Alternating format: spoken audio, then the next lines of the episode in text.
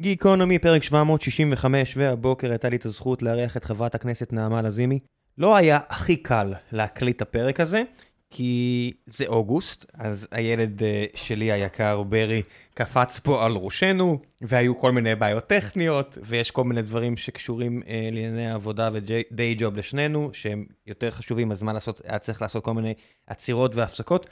מקווה שלא היו יותר מדי קטיעות אה, מחשבתיות ואידיאולוגיות בתוך הפרק, ועדיין תמצאו עניין בו. לי היה מאוד מאוד מעניין לשוחח איתה. יש הרבה יותר דברים שאני מסכים איתה מאשר שחשבתי, כי על הנייר אנחנו אה, מגיעים ממקומות שונים, היא מאוד אה, עם תפיסות כלכליות מהצד השמאלי, אני כנראה יותר עם צד ימני.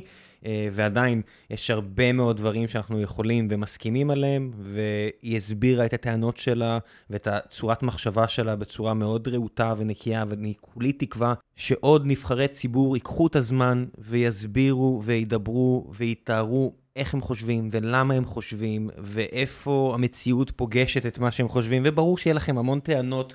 על הרבה מאוד דברים שאמרנו פה, אבל זה טיבו של דיון. זה לא ייגמר פה, אני בטוח שהיא תגיע לעוד פרק בהמשך הדרך, כמו שלמשל עופר שלח הגיע ארבע פעמים, ואני מקווה שבאמצעות פרקים ארוכים כאלה, כמעט שעתיים של שיחה, אפשר להגיע אה, למקומות שבהם מבינים יותר טוב את צורת המחשבה של נבחרי הציבור שלנו, ואיך הם חושבים, ולמה הם עושים מה שהם עושים, ואיך בכלל המערכת הזאת עובדת, וכמה בעייתיות יש בה, ומה צריך בכלל להיות על סדר היום שלנו. אה, וכולי תקווה שזה יקרה. ולפני שנגיע לפרק עצמו, אני רוצה לספר לכם על נותני החסות שלנו, והפעם זו חברת really good. אני בתעשיית הטק כבר לא מעט שנים, ויצא לי לעבוד עם הרבה אנשים מוכשרים, אבל כל מי מכם שנמצא בתעשייה מספיק שנים יודע שלא כל כך קל למצוא את אה, אותם אנשים אה, שטובים במה שהם עושים, ובטח כשזה מגיע למקומות בהם רף הכניסה היה כביכול נמוך יותר, או מקומות שאין בהם מספיק אה, כבוד למקצוע, ואני אישית פגשתי את זה בעיקר בכל מה שקשור לפיתוח צד השרת, front-end, אה, בעשור האחרון. ההבדל בין אנשים ממש טובים לאנשים לא כל כך טובים בעולם הזה אה, של front-end הוא כל כך משמעותי, ולכן אני כל כך שמח להמליץ לכם על האנשים של Really Good. החבר'ה ב Really Good יש להם גם יכולות engineering, יכולות הנדסה ברמה מאוד גבוהה, גם עין לפרטים וגם חשובה להם חוויית המשתמש. אז זו הסיבה שאני רוצה לספר לכם על החבר'ה האלה שעושים את זה כבר מאז 2012 ומעסיקים מתכנתות ומתכנתים ברמה מאוד מאוד גבוהה. Really Good מתגברת צוותי פיתוח עם אנשי front-end חזקים. הם עבדו ועובדים עם חברות מוצלחות וחדי קרן מכל התעשייה, כמו אה, מיליו ו-AI21 וגונג וווקמי ואוברוולף, זה הכל אה, חברות ששמעתם פה בפודקאסטים, האזנתם לכל הפרקים. אני יכול להגיד לכם גם שאני מכיר אישית. ואולי אפילו העסקתי חלק מהאנשים שעובדים שם, אז אני ערב להם אה, ברמה הכי אובייקטיבית שאני יכול, כי זה לא סוג... אני מבין שזה סובייקטיבי כי אני מקריא פה חסות, אבל אני מכיר את החבר'ה האלה. אני ממש ממש ערב להם והם חזקים.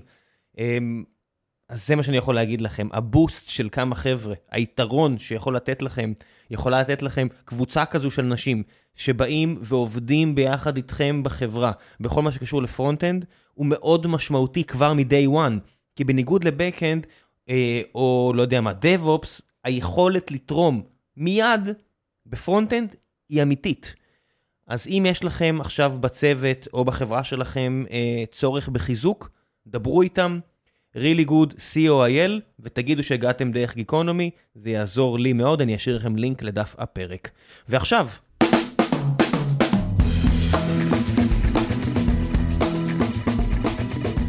גיקונומי פרק 765, והבוקר יש לי את הזכות הגדולה לארח את חברת הכנסת נעמה לזימי. בוקר טוב. בוקר טוב, יש לי הזכות להתארח. מפלגת העבודה. נכון. אה, מה, איזה עוד סופרלטיבים את רוצה שאני אתן עליך? באיזה ועדות את אה, נמצאת כיום? כספים, חינוך ויו"ר ועדת הצעירים של הכנסת.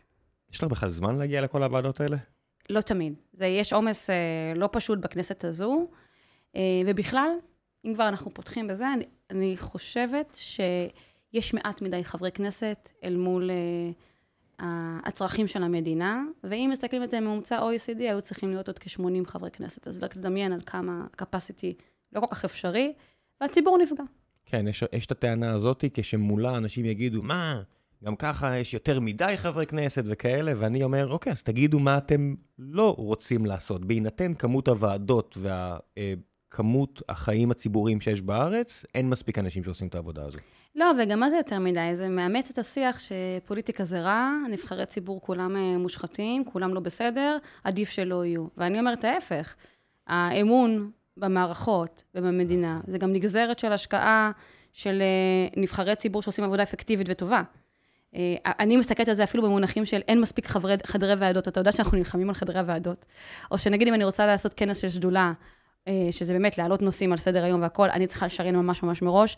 זה פוגע בעצם ביכולת שלנו להעלות נושאים שמעניינים את הציבור ולהנכיח אותם במקום הכי חשוב אה, אל סדר היום. זאת אומרת, אני, אני מסתכלת על איך כמישהי סוציאל דמוקרטית, שרוצה יותר אחריות מדינה על אזרחיה, וגם אה, יותר אמון במערכות, אני מסתכלת על מה לא אפקטיבי גם, על מה צריך לעבור רגע איזשהו שינוי.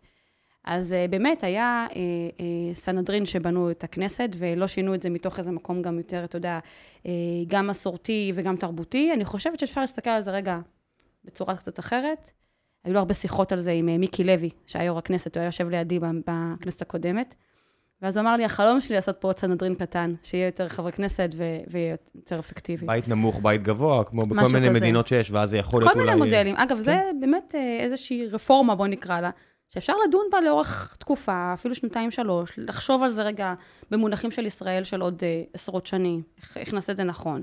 אני, אני לא יודע, עשרות. שנים, אני חושב שהבעיה... אמ, היא מאוד מאוד נוכחת, ואני חושב שבניגוד למה שאנשים חושבים, אני לא בטוח שהבעיה היא אה, רק הנושא המדובר. זאת אומרת, שמעתי את אה, אמי פלמור? פלמור? אמי פלמור, כן. אמי פלמור אה, אצל נדב פרי, בפודקאסט המעולה שלו, והיא ממש אמרה, בואו לא נדבר על השינויי חקיקה, הרפורמה, מהפכה משפטית, מה שאתם לא רוצים להגיד, תבינו שמשרד המשפטים עושה כל כך הרבה דברים, נכון. ויריב לוין מתעקש להתרכז רק בדבר אחד, גרר את כל המדינה לדבר אחד, ויש עולם שלם של חיים יומיומיים שלא של קורה. מטופלים, אה, יש לנו אחרי מקרה... עוד קורונה, שגם לא קרה כלום, ועוד מס... ארבע בחירות שגם לא קרה כלום, כל פעם יש תירוצים, וכבר ארבע שנים הכל תקוע. תשמע, זה יותר מזה. כשהיה, הייתה כתבה שהראתה שהוא לא אה, אה, נגע בתקנות, ב-30 תקנות ונציגי ציבור אה, במשך כחצי שנה, ובמקרה הגיעה אליי פניית ציבור הכי קשה שהגיעה אליי מאז שאני בכנסת. של אישה שהיא בדיור ציבורי. הגרוש שלה פגע מינית בילדות שלה, על זה הוא בכלא, ויש לה בן על הרצף. עכשיו הוא השתחרר מהכלא, ובגלל שהדיור הציבורי היה מראש על שמו, מסלקים אותה מהדירה במצב ממש ממש קשה. ומביאים את האנס של הילדות שלה להיות במקום בדירה. עכשיו, יש ועדת חריגים שאמורה לדון בזה. לוועדת החריגים לא מונה נציג הציבור ששר המשפטים היה אמור למנות כמה חודשים, והיא הגיעה לפני פינוי. אני לא אשכח את זה, שבת, 12 בלילה, אני מתקשרת למנכ"ל ההוצאה לפועל, היועץ שלי לדוברת של ההוצאה לפועל, אנחנו מנסים להבין מה אפשר לעשות עכשיו. אין, הם אמורים למלא את תפקידם. זה לא שיש להם איזה say פה איך לדחות. מהר אנחנו פועלים עם כל הפעילים של פורום הדיור הציבורי, מי ששם עושים את זה, כדי להגיש ערעור, כדי שנוכל על הערעור לדחות. סיפור קשה מאוד. מלמד גם הרבה על בית הדין הרבני, שלא פעם עושה החלטות מאוד מאוד בעייתיות. מה הקשר לבית הדין הרבני פה? הוא פסק את הפינוי ואפילו עמידר לא יכולים להתערב. עמידר לא רצו רגע, לפנות. רגע, רגע, זה נראה לך מאוד טריוויאלי, אני לא מבין מה קורה פה. למה? זה נושא קצת מורכב, זאת אומרת, הוא פסק... מה אה, הקשר לבית הדין הרבני ולכל מה שאמרת עכשיו? כנראה בתוך אה, הליך הגירושים, היה שם איזו פסיקה שאתה יודע, אה, סוחטים לא פעם כדי לקחת גט. אני לא בדיוק זוכרת את הסעיף הספציפי לגבי בית הדין, אני לא רוצה לטעות. אני רק יכולה להגיד שניסינו להפעיל כל כך הרבה אנשים ואף אחד לא יכל שם. אם כבר רוצים הפיכה למקום שאין בו, אין לך יכולת לגעת בו, זה בית הדין הרבני. זאת אומרת, פסיקה של בית הדין הרבני, אתה לא יכול לפנות. היה לי גם מקרה שפניתי לבקש שייתנו לאישה שהגרוש שלה הכה את ילדיה, אה, להשמיע את קולה בבית הדין הגדול, ושלחו לי מכתב חזרה שמה שאני עושה לפנות זה פלילי, ושאסור יותר לעשות את זה, כחברת כנסת עם חסינות פרלמנטרית, אפילו, אפילו את זה לא יכולתי לעשות, כי אסור אפילו לפנות אליהם. פניתי לשר הדתות פעמיים בנושא הזה, בכל מיני נושאים, הוא אמר לי, גם לי אסור. אז אני רק רוצה להגיד שהדברים שנמצאים רחוק מהעין שלנו הם הרבה יותר אה, מסוכנים, ובהם אף אחד לא נוגע, אבל גם כדי לחזק את מה שאמרת, כל כך הופקר המשרד הזה בתקופה כל כך אה, רצינית, שאנשים נפלו בין הכיסאות. אני רק רוצה להגיד שבסוף הצלחנו לעזור לה, אה, כל הכוחות התכנסו, היינו שם ממש זה. אני חושב שאנשים יהיו בשוק אם היו רק יודעים כמה אחריות יש לכל משרד ממשלתי ממש. כזה. ממש.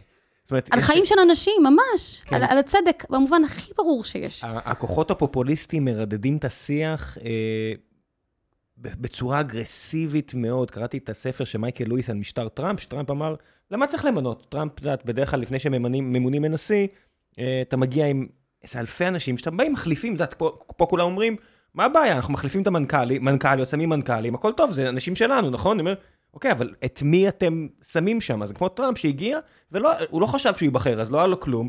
ובספר מייקל לואיס מתאר איך יש איזושהי ועדה שאחראית על סילוק פסולת גרעינית ליד סיאטל שם, ולא היה מי שיהיה אמון על זה בכלל, כי הם בכלל לא טרחו לשים שם מישהו. ממש. פשוט זילות מוחלט בכל השירות הציבורי, וזה מטריף את הדעת. זה מטריף את הדעת, ואתה גם פוגש את זה, את זה בכל זירה קטנה כגדולה. זאת אומרת, אני רוצה רגע להגיד, אני חושבת שעוד לפני ההפיכה המשטרית וכל מה שקורה כאן, אה, משטר הנאמנות, אז אני תמיד קורא לו משטר, קוראת לו משטר הנאמנות, בגלל שיש פה איזה רצון להחליף דרג מקצועי בדרג מקור, של מקורבים.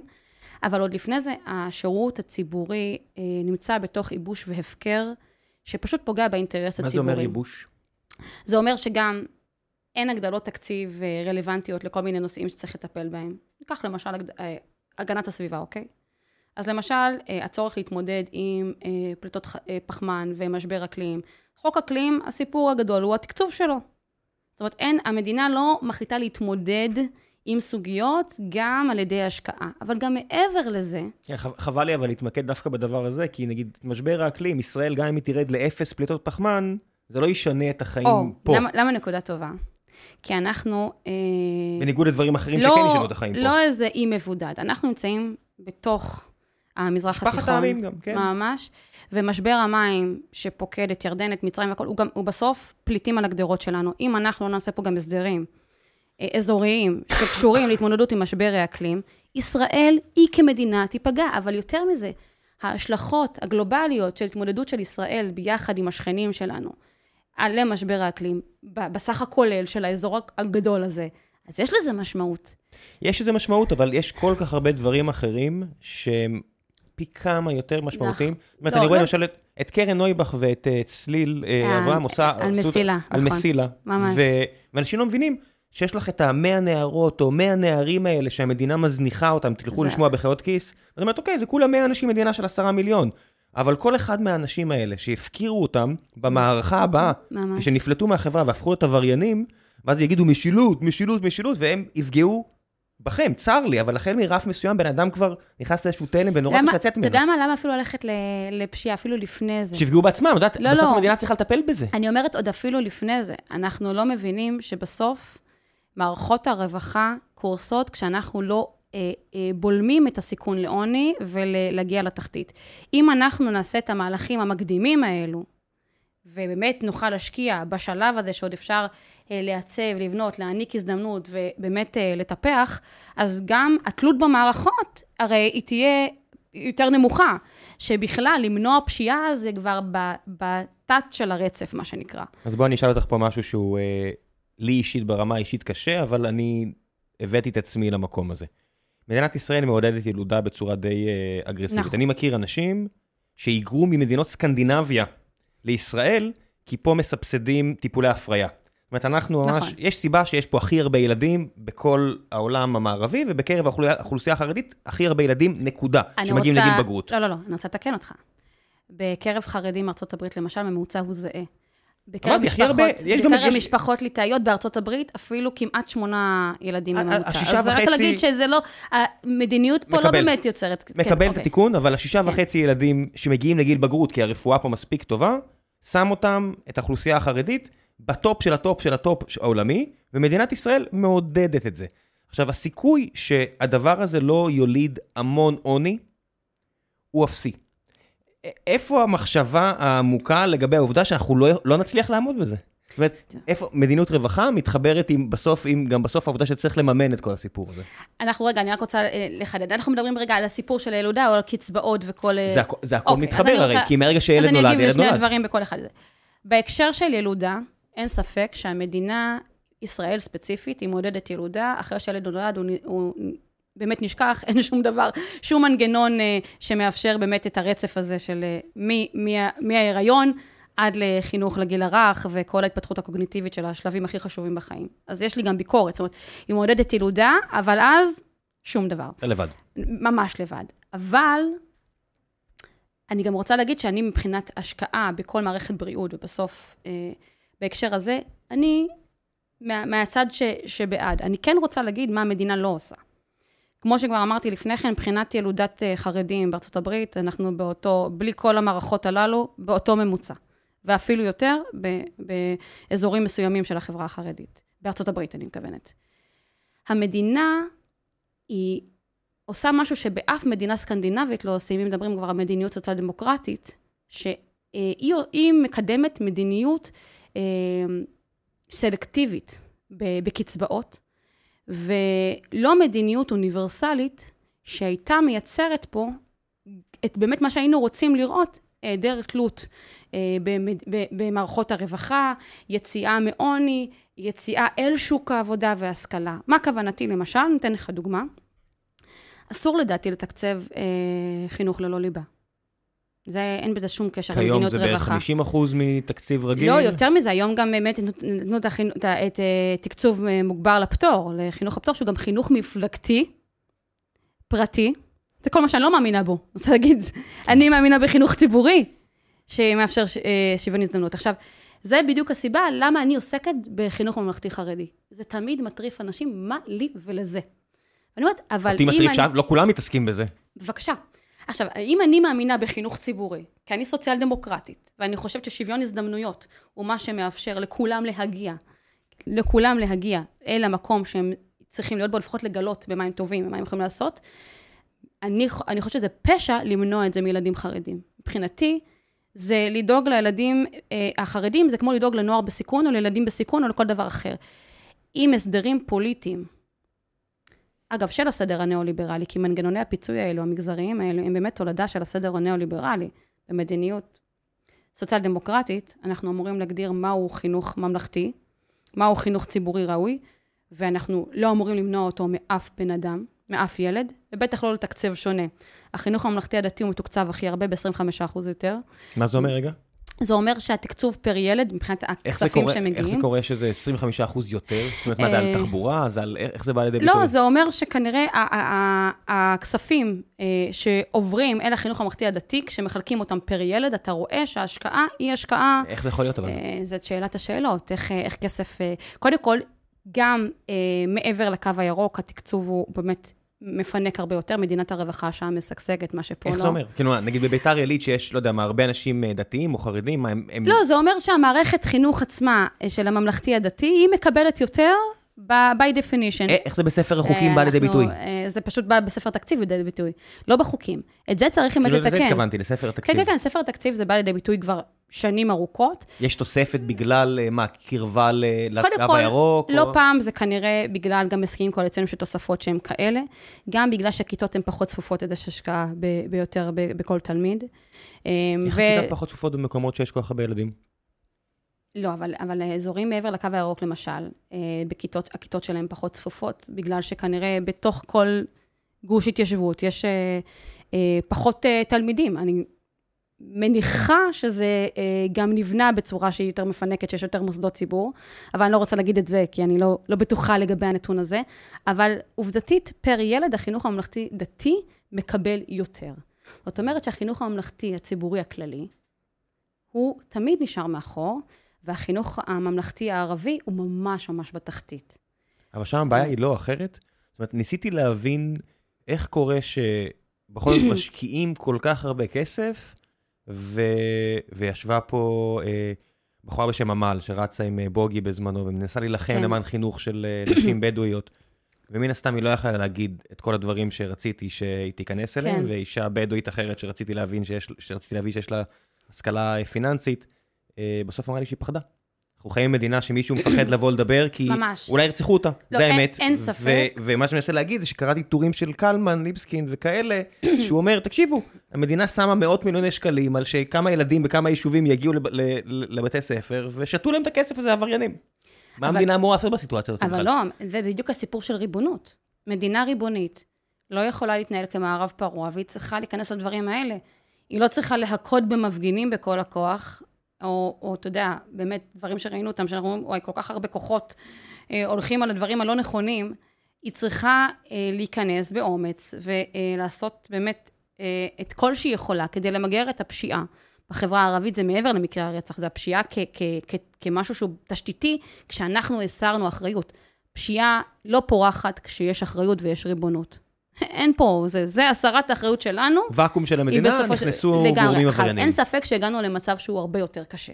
זאת אומרת, אין לי ספק שאם לפני 30 שנה היינו יכולים כנראה לעשות מהלכים אה, הרבה יותר אה, אפקטיביים כדי אה, להרים את החברה הערבית ולייצר שם אה, ביטחון אישי, שהוא בסוף גם רווחה וגם כלכלה וגם כל מה שאנחנו מדברים עליו. כי היעדר ביטחון אישי הוא משליך על כל חלקי החיים. אבל כן, בתוך השקעה תקציבית, אי אפשר להתעלם מזה שתשתיות פיזיות, ושמוסדות ציבור, ושהשקעה שהיא השקעה שהיא מונעת פשיעה, מה שדיברת עליו לפני כן, היא נמנעת שם. דוחות מבקר מראים את זה כל הזמן.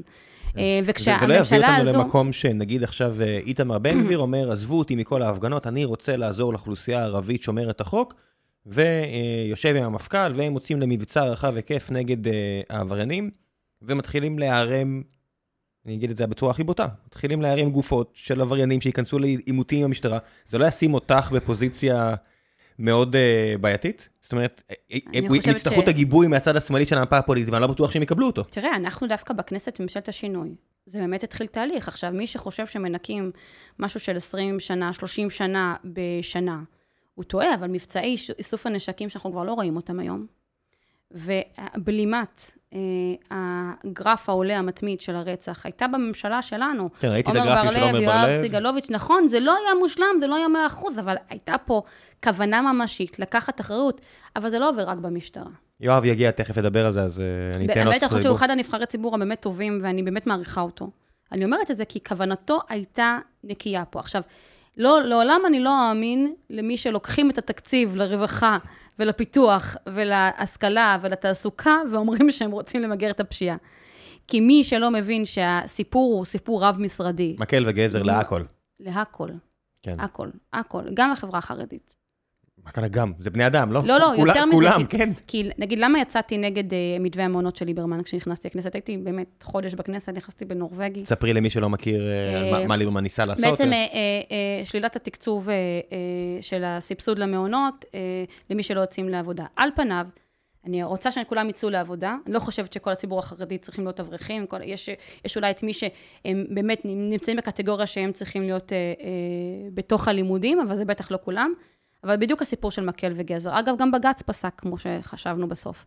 זה בדיוק העניין שאני חושבת שצריך להשקיע בתשתיות שמחברות אל החברה הישראלית, שמחברות אל הקולקטיב הזה שנקרא אנחנו, ושמייצרות את העוגנים המשותפים האלה. 20 שנה של חינוך ממלכתי חרדי בכל החברה החרדית, לא היה פה לא משבר גיוס, ולא, לדעתי, לא משבר אה, אה, תעסוקה אה, כמו שאנחנו צופים, אותו- מה רואים אותו הכוונה? היום. לא היה פה משבר גיוס. זאת אומרת שבתהליך החברות הזה, עם לימודי ליבה ועם חינוך ממלכתי, נכון, גם אם הוא בתוך זרם, הוא עדיין מחבר אל החברה הישראלית. עכשיו, לא היה פה משבר גיוס שרוצה- כי הם לא התגייסו. זאת אומרת, אף כי. לא, כי הם היה- היו מתגייסים. כי הם בחינוך ממלכתי. הם היו מתגייסים. הם היו חלק מהחברה הישראלית.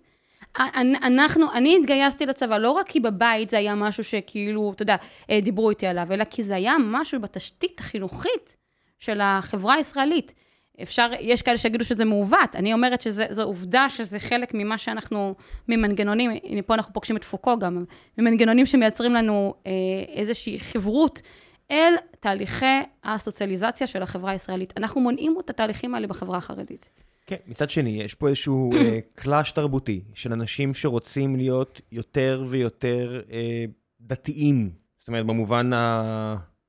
אני- אני אגיד פונדמנטליסטי. זאת אומרת, ש- שאני רואה יותר ויותר תמונות של נשים שמשחירים להם את הפנים. שהם מדברים על הפרדה מגדרית ספק. ביותר ויותר מקומות, מחופי, מחופי ים שהם רוצים עכשיו עוד כאלה, נכון. ואומרים למה שלא תיתנו לנו, נכון. מעיינות, אני אומר, אוקיי, איך צה"ל אמור להתנהל אם עכשיו יזריקו לתוכו עשרות ומאות אלפי אנשים שלא יכולים לעבור בחדר אוכל ליד אישה, כי עולמם ייחרב עליהם. תראה, אבל חינוך ממלכתי הוא גם חייב להיות חינוך דמוקרטי קודם כל. אני חוזרת רגע למערכת החינוך, שכשאנשים יוצאים בלי מערכת חינוך שבכלל מלמדת על ערכים אה, אה, באמת ליברליים, ועל העובדה, פלורליזם אמיתי זה להכיל את החרדי ולהכיל גם את האישה הפמיניסטית וגם את האזרח הערבי וגם את המסורתי או חילוני והאתאיסט. זה פלורליזם אמיתי. אבל פלור... צבא לא אמור להיות פלורליסטי, צבא אמור לשרת מטרה כלשהי. זאת אומרת, יש פה איזשהו... מטרה, אבל בלי להדיר ממנה אנשים. זאת אומרת, גם הציבור החרדי לא אמור להגיד, אורח החיים שלי אמור להדיר אותך. זה פלורליזם אמיתי. זה התאמה לצד היעדר אפליה והדרה. זאת אומרת, מלכתחילה הצבא עכשיו... מדיר פה 22 אחוזים מהאוכלוסייה, כי הוא אומר, אני לא רוצה שתילחמו עם הבני דודים שלכם מעבר לקו, אז 22 אחוזים מאזרחי מדינת ישראל לא, לא נדרשים לשרת בצבא. ואני אומר, אוקיי, הגענו למקום שיש פה עוד 12 אחוז. אבל שאומר... זה גם מעלה את השאלות באמת על שירות אזרחי סלש לאומי, ואיך באמת מייצרים פה משהו שהוא פוגש את כולנו. אבל אני גם אני גם כן רוצה להגיד שבסוף אנחנו רואים את ההקצנה הזו של הדרת אנשים, אפליה והכל, זה משהו שמתחבר גם עם הלך רוח אה, משיחי לאומני, לאומני, יש לומר שהוא גם פוגש את זה, וגם backlash מאוד, backlash מאוד אה, חריף לתמורות הבאמת הליברליות פמיניסטיות של השנים האחרונות, שאני אין ספק שהגל הפמיניסטי הנוכחי שאנחנו בתוכו, הוא, הוא משמעותי, הוא גדול, הרבה נשים צעירות, נערות צעירות בתוכו, שזה מדהים בעיניי, אני בתור נערה לא ידעתי מה זה פמיניזם בכלל, אני אומרת לך, והיום... והנה ברוך פוגשת... השם, חברת כנסת בגיל 37.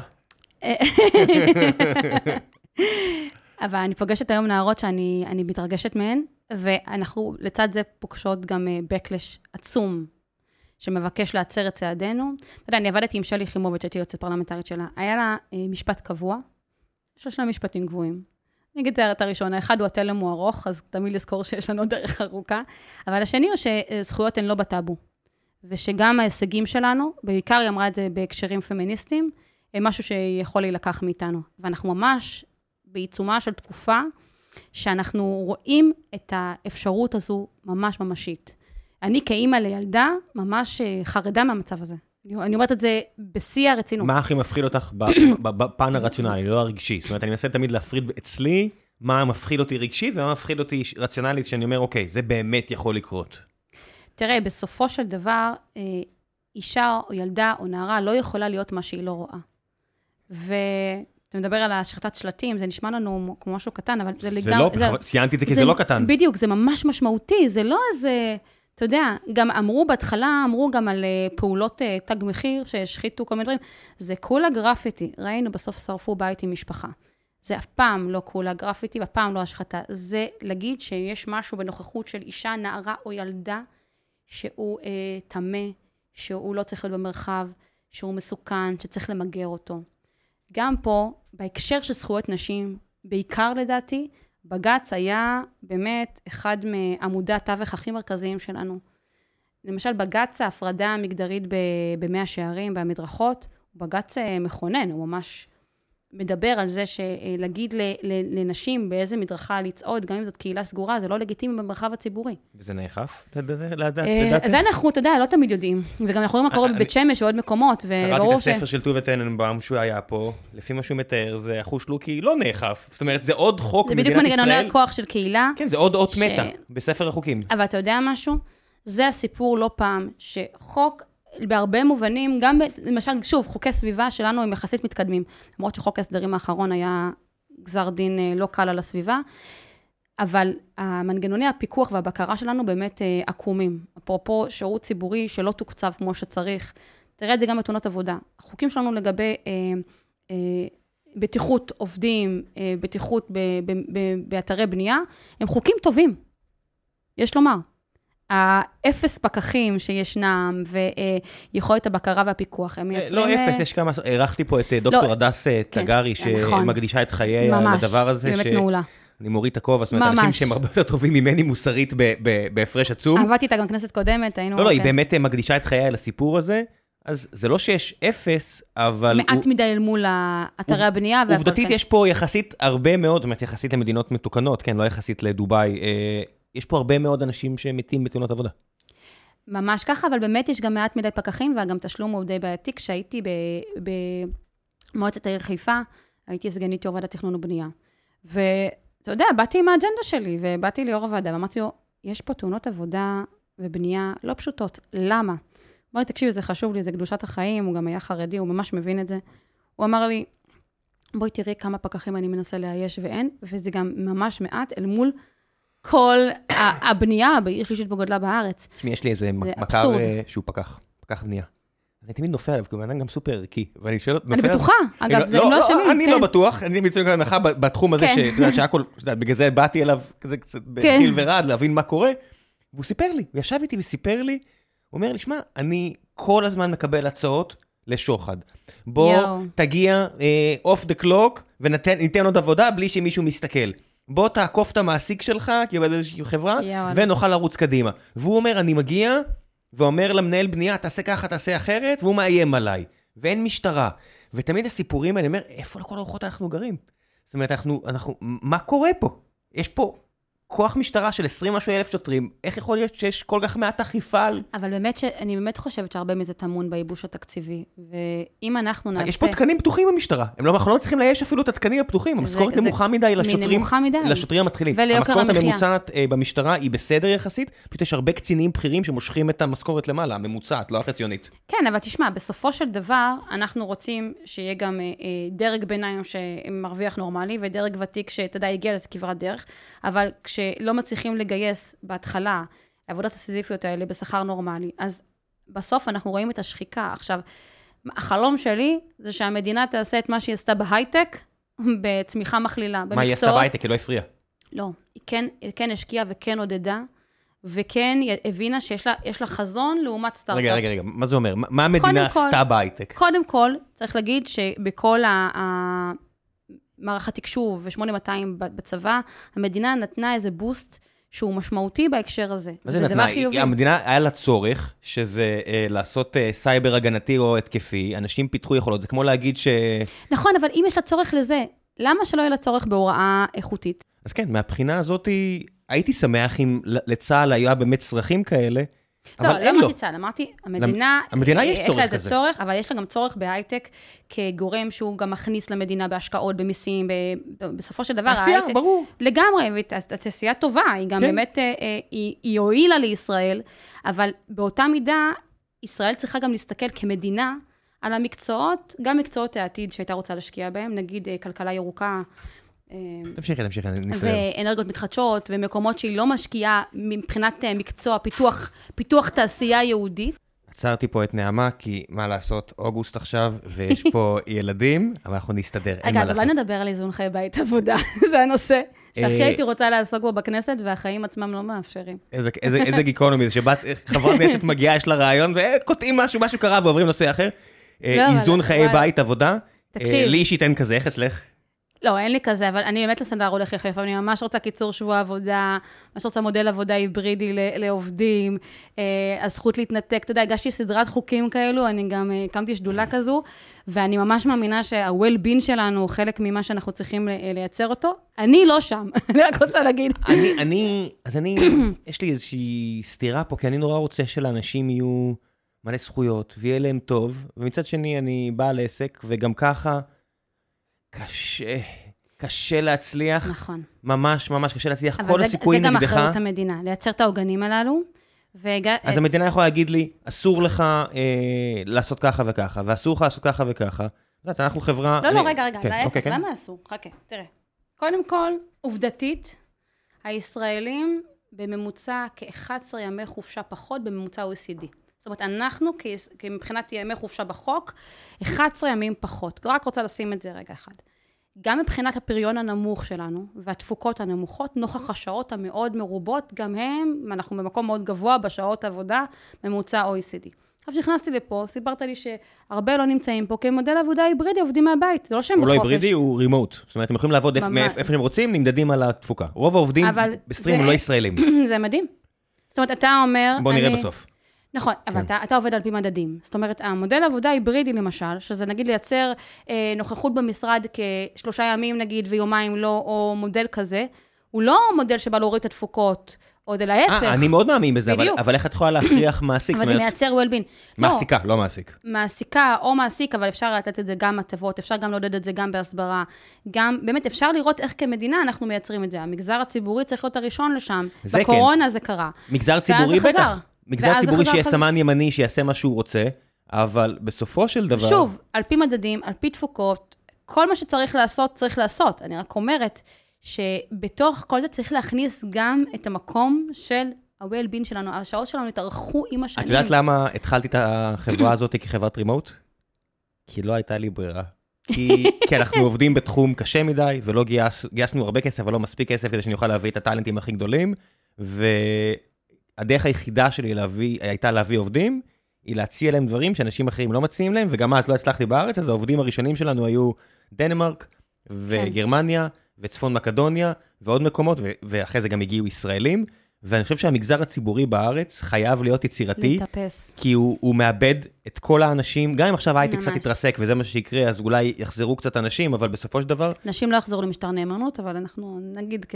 אנשים כן. צריכים פרנסה. נכון, וכשלא יהיה פה, נכון. הם לא, אבל אנשים לא לא רוצים ממהרים להיות ככה יסמנים אוקיי. של שר זה פוליטי, בטוח, כן. אבל בסדר, דברים השתנו, אבל המגזר הציבורי חייב להבין כמו צה"ל. זאת אומרת, אני רואה את נכון. צה"ל למשל, מה נעשה, איך נשמור את כל הטאלנטים שבחוץ משלמים אה, אה, כל כך הרבה יותר. אומר, אוקיי, אז תציעו דברים שאין פה, תחשבו מחוץ לקופסה. באמת מציעים תארים שניים וכל מיני, ותוך כדי תשלום, תוך כדי התואר, והצעה להתמודד עם הסוגיה הזאת בכל מיני אופנים, זה עדיין מאוד קשה נוכח ההיצע בחוץ. ברור שקשה. אבל למשל, קיצור שבוע העבודה, שזה כנראה הדבר שיעלה למשק הכי הרבה. אני מודעת לזה, זו היערכות משק של עשור לפחות. זאת אומרת, זה לא משהו שיקרה ביום, אלא אם מחליטים על זה, זה היערכות שכנראה התכלול שלה ייקח עשור עוד 15 שנה. אבל כשאני הזמנתי את המחקר על, אה, בממ"מ של הכנסת על הקיצור שבוע העבודה, מה זה אומר קיצור שבוע עבודה? זה אומר שאו על פני שבוע לעבוד פחות שעות, זאת אומרת, נגיד במקום תשע שעות, נגיד, אה, או שמונה וחצי, זה שבע ומשהו. א- איפה, על מה- על מה מדובר? אני מנסה להבין, כאילו, אני מרגיש כאילו אני חי מנותק לגמרי ממה שאת אומרת. מה זה אומר? למשל, אם עכשיו אה, מטפלת מגיעה לתשע שעות, היא תגיע לשבע. קיצור שבוע, קיצור שעות העבודה, שיהיה לה גם חיים. ומה קורה בשאר הזמן? אה, מה זה אומר? היא חיה. לא, אני מבין שהיא חיה, אבל העבודה לא... בגלל זה אמרתי, זה היערכות משק. או קיצור יום העבודה. זאת אומרת, זה, הרבה הולכים לזה, שזה בדרך כלל יום ראשון כיום גלובלי, שיש איזה רצון לזה, ו, ואז זה גם מייצר יותר כוח קנייה מקומי. נגיד, יש תמורות לזה. המחקר הראה את זה. למה יש יותר כוח כי קנייה? אתה לא בלילה אה, תשוש, מזמין מאלי אקספרס, אלא אתה הולך לעסקים המקומיים, ויכול, יש לך עוד יום לפנאי, לסידורים, לזה. עכשיו, מה מיוחד בישראל? שוב, רגע, אני רוצה, רק רוצה להגיד, זה דורש היערכות והשקעה תקציבית, בוודאי שזה לא משהו שקורה ביום. זה, זה, זה חלום רחוק כזה. אבל במדינות שזה כן נעשה, נגיד הפיילוט הענקי בבריטניה, הראה אה, גם עלייה בתפוקות, אה, אה, או שמירה על התפוקות, ועלייה בפריון בוודאות. עכשיו, בישראל, בגלל הפריון הנמוך, יש נחיצות לבדוק. אפרופו רגע, דברים שקורים כנראה הסדרים עוד מהצבא, מלייצר כזה מצב ששעון אה, בלתי נגמר כזה של נוכחות, כאילו זה מה שמעיד עליי כעובד טוב, זה בולשיט. או, זה- ממש. זה- זה ממש אה, מזעזע. ממש, כן. נכון. זה לא, זה לא נכון. אה, ובמובן הזה גם להסתכל רגע על האיזון חיי בית עבודה שלנו כגם צורך שהוא משקי. יותר נוכחות עם המשפחה, יותר יכולת גם לחינוך יותר איכותי, לתכלל את ההוצאת ילדים מהמסגרות, את הכל. מדינת ישראל בנתה יותר מדי שנים על סבא וסבתא. והגיע הזמן, למי הקורונה... ש... כן, למי שאין למי ש- עזרה... למי ל- שיש, אומר, כן, ממש. למי, לי, שאין לי עזרה אה, בכלל, לנו, בבית, אה, או כמעט בכלל, אה, כן, זה כמעט בלתי אפשרי. זה- אה, כאילו, הנה, עכשיו אנחנו... ממש. אני, אני פה בעבודה, אה, והילד שלי פה איתי, כי יש אין הרבה... מבינה ממני, אני, אני באמת אומרת כן. לך, אני גרתי בחיפה עד לפני שבועיים. בגלל שהיית קרובה להורים. וההורים שלי מגדל העמק, אז פעם בשבוע הם כן באו לעזור, אבל בסוף גם הייתה מטפלת שהושבעתי לכנסת. ואם אם הבן זוג שלי לא היה מורה, שהשעות מותאמות למסגרות, אני אומרת לך, המעבר הזה היה כנראה שבועיים אחרי ההשבעה. כי לא, היה אפשר, לא הייתה אפשרות. באמת, אבי, אני, אני, הוא, הוא, הוא החיים שלי, הוא כל כך לקח את התקופה הזאת בשתי ידיים. פשוט היה שם, אבל אני לא יכולה להגיד שלמשפחה ולזוגיות זה הדבר הכי מופלא שיש, כשאני מגיעה כל כך מאוחר לישון ויוצאת כל כך מוקדם בבוקר. ואני רוצה להגיד גם שבעבודה נורמטיבית, בעבודה רגילה, עדיין השעות בישראל הן לא מאפשרות. עכשיו, פנה אליי מישהו, זה סיפור מעניין. הרב הראשי של אה, דרום אפריקה, זאב גולדשטיין, והוא שמע שאני עוסקת בתחום, ואז הוא אמר לי, אני מקדם שבת, אה, אה, אה, קיצור שבוע עבודה גלובלי. הוא מאמין שזה גם פותר קונפליקטים של דת ומדינה. שיחה מדהימה הייתה לנו, הוא גם הגיע לכנס שעשיתי שנה שעברה בנושא. בעצם הוא אומר, אנחנו, אני, אני נגיד, ערך השבת חשוב לי, זה מה שהוא אומר. שאני, גם, גם לי חשוב ערך השבת, אני חושבת אבל שאסור לכפות אה, אה, דרך חופש תנועה ודברים אחרים, כי זה, זה עניין שכאילו, אפרופו שוויון, אז אי אפשר אה, לכפות אה, אורח חיים ולהגיד שזה פלורליזם.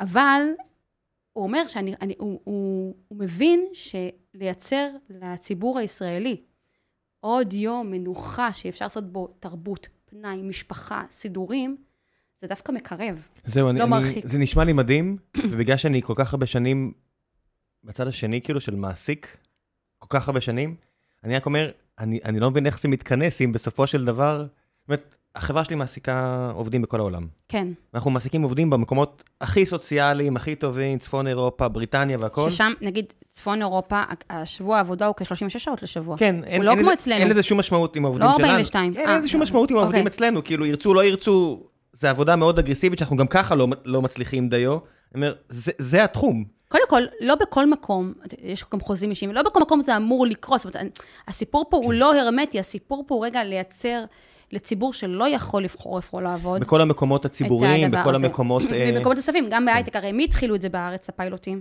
יש את uh, מלי אלקובי, כן, שהיא שותפה שנייה. שלי מהחברה האזרחית. אז מלי, בעצם היא הגיעה אליי uh, בדרך uh, די מדהימה, הבן שלה שמע אותי בהרצאה במכינה שהוא היה. לא דיברתי על קיצור שבוע עבודה, אבל הוא אמר לה, נראה לי שזאת, הח"כית הזאת, היא נראה לי תתאהב מה, מהרעיון הזה. ובאמת, שבועיים לפני שהייתי בה- בהרצאה הזאת, הגשתי את החוק לקיצור שבוע עבודה.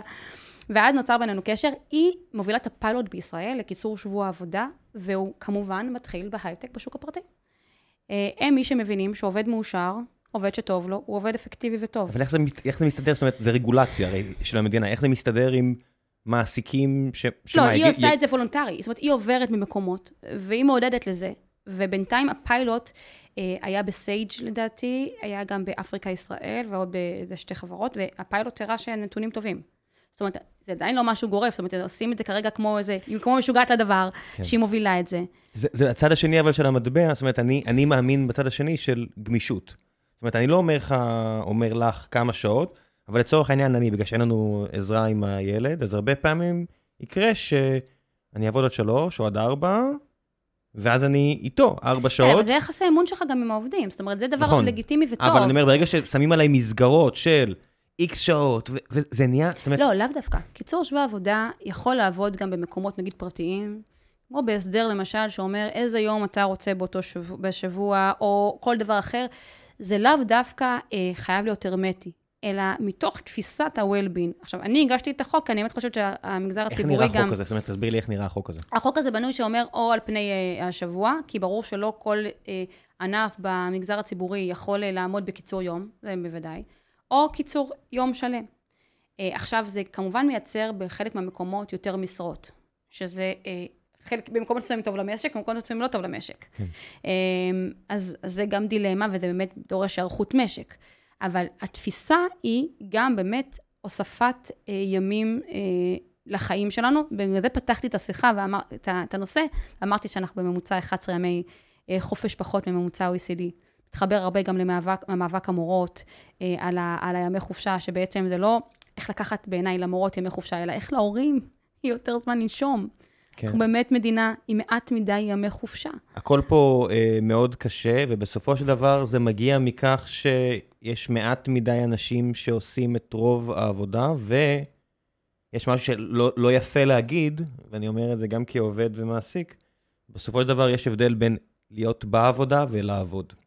ממש. יש הבדל, וזה זה נכון. לא קשור למדינה, זה קשור לתרבות. יש לי איזה מכר שעובד באחת מהחמש חברות הגדולות בעולם, והוא יוצא לעבוד בכל המשרדים. והוא אומר, הוא לא מסוגל לעבוד במשרד הישראלי, וזו חברה מפוארת. כן. הוא אומר לי, אני לא מסוגל לעבוד בחברה ישראל, בסניף הישראלי, אנשים באים ל-11 שעות, ועובדים בה על 4. בארצות הברית, או ב- באירופה, איפה שהוא עובד, אנשים באים ל-7 שעות, ועובדים 6 וחצי.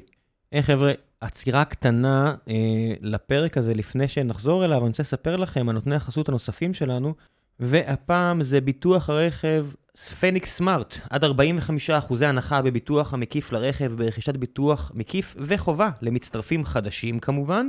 אני קיבלתי מהם אחלה הצעה, כמובן שזה לא בטוח שגם אתם תקבלו, כי ככה זה חברות ביטוח, אבל אני אישית קיבלתי הצעה נהדרת מהם עוד לפני שבכלל לקחתי את החסות הזו, אז זה אובייקטיבי כמה שאני יכול במסגרת אה, חסות. יש להם ביטוח מקיף, ביטוח צד ג', ביטוח חובה, כל הדברים שאתם צריכים. אני אשאיר לכם את הפרטים, כנסו, תתקשרו אליהם אם אתם צריכים עכשיו להחליף ביטוח, ובאופן כללי, תמיד טוב.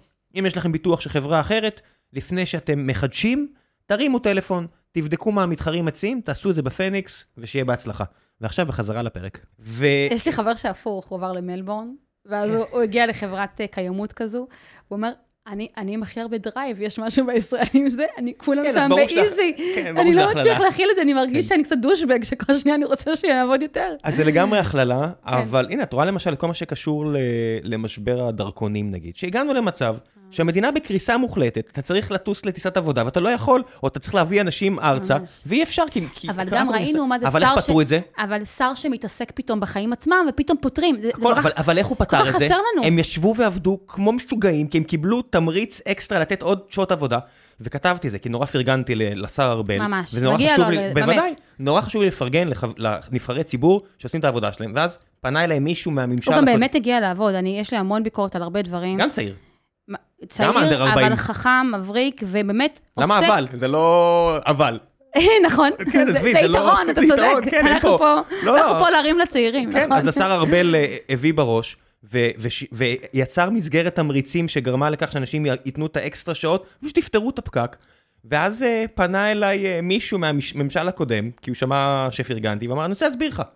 ויכלנו לעשות את זה גם אנחנו, אבל זה עוד כסף, הוא פתר את זה פשוט עם עוד כסף ותמריצים, אמרתי, אוקיי, בא I rest my case, נשמה. תעשו מה שצריך. יש בעיות שאין מה לעשות, צריך לשפוך עליהם עוד כסף, ומצד שני יש בעיות השירות הציבורי סובל מתת השקעה, שהיא בסופו של דבר...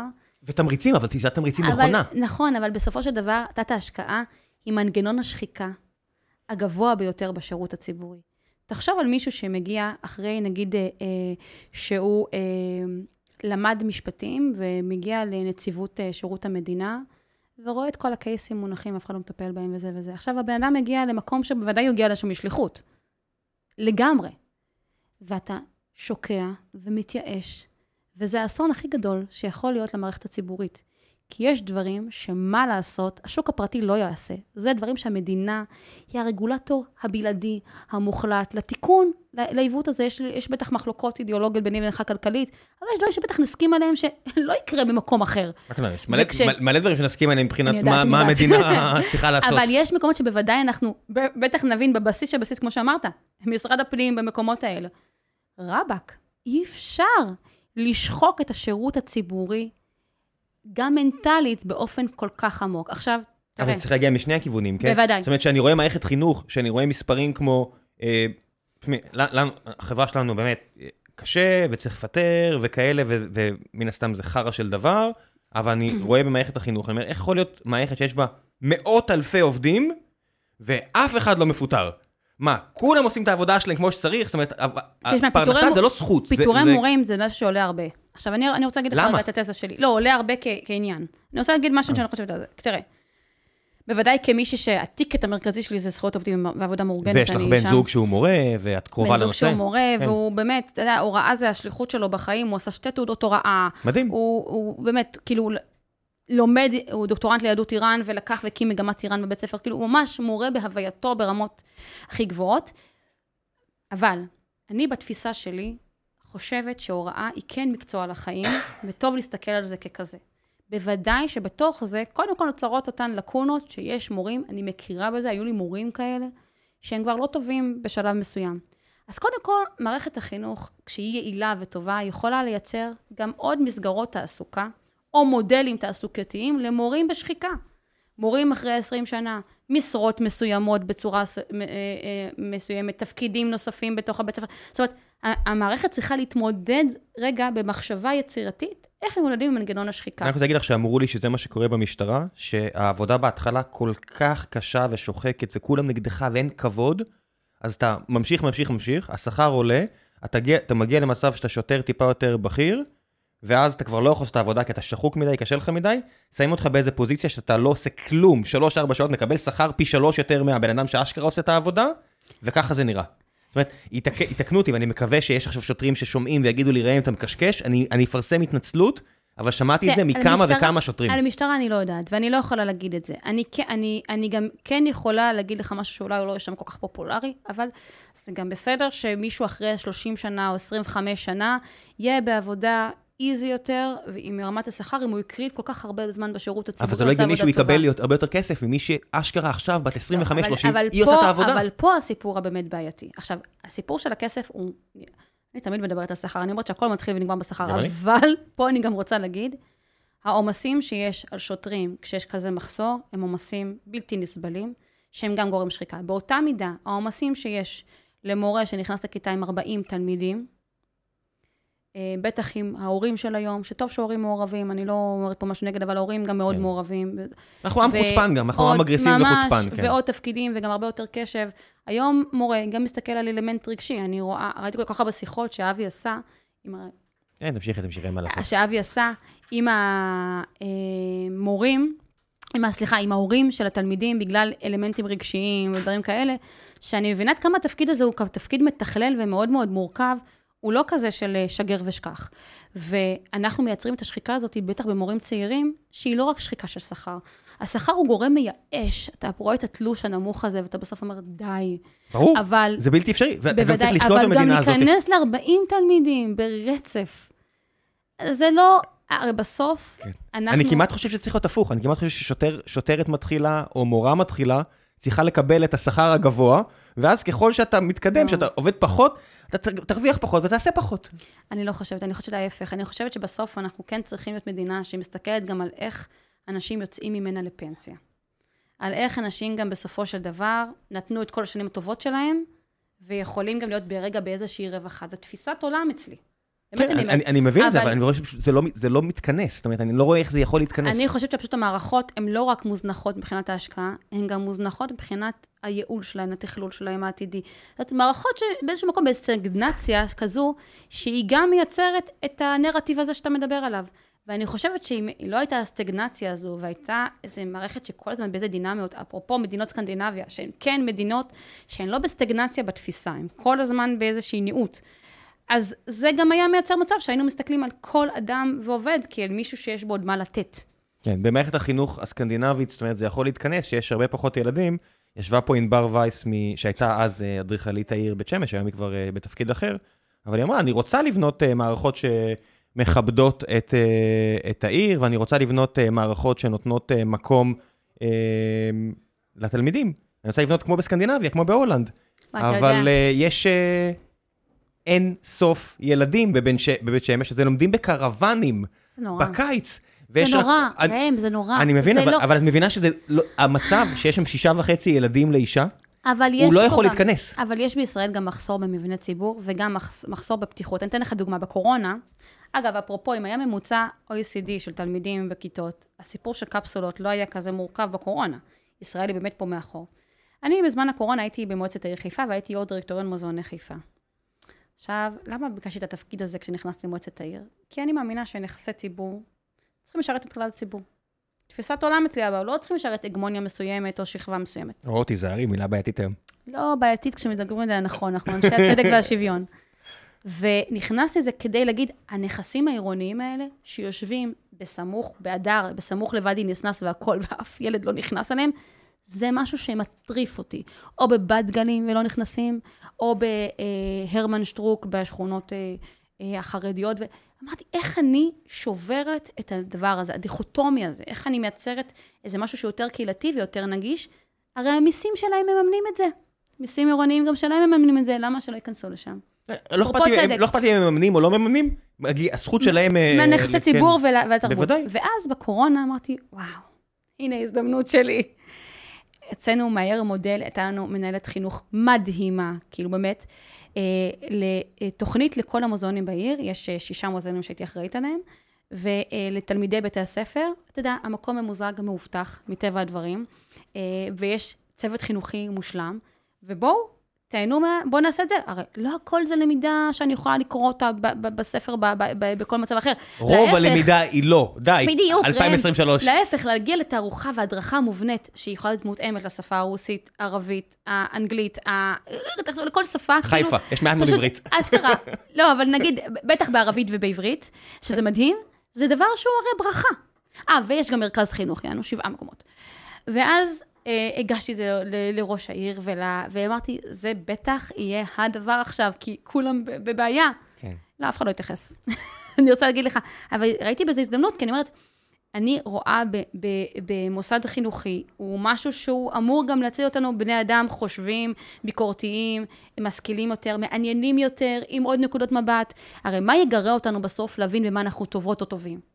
הדבר הרחב, לא המקום הצר המוגדר הזה, אלא היכולת שלנו רגע להסתכל על משהו ולהגיד, זה מעניין אותי, רגע, מה, מה חשפתם בפניי עכשיו? ברור, זה הטריק הגדול של, של מוזיאון המדע בחיפה, שהם הפכו אותו, לג'י-. שהם הפכו אותו לג'ימבורי ענק, ועל הדרך מכניסים לך דברים אה, מגניבים. אומרת, זה, תשמע. זה אחד המקומות השווים בארץ זהו, להורים. המדע טק הוא אגב, הוא לא שלנו, של החברת אני יודע, אני מוזיאונים, יודע. אבל אני את הבת שלי לוקחת לכל תערוכה שם. אתה. יודע, זה אני- פשוט אני- מדהים. אני מגיע מתל אביב לשם. כן. הילד הקטן פה שאיתנו עכשיו בחדר, הוא היה שם כבר איזה עשר פעמים. הוא היה מקום- בתערוכה של הדינוזאורים? אני חושב שכן, אני כבר לא זוכר, אני חושב שכן.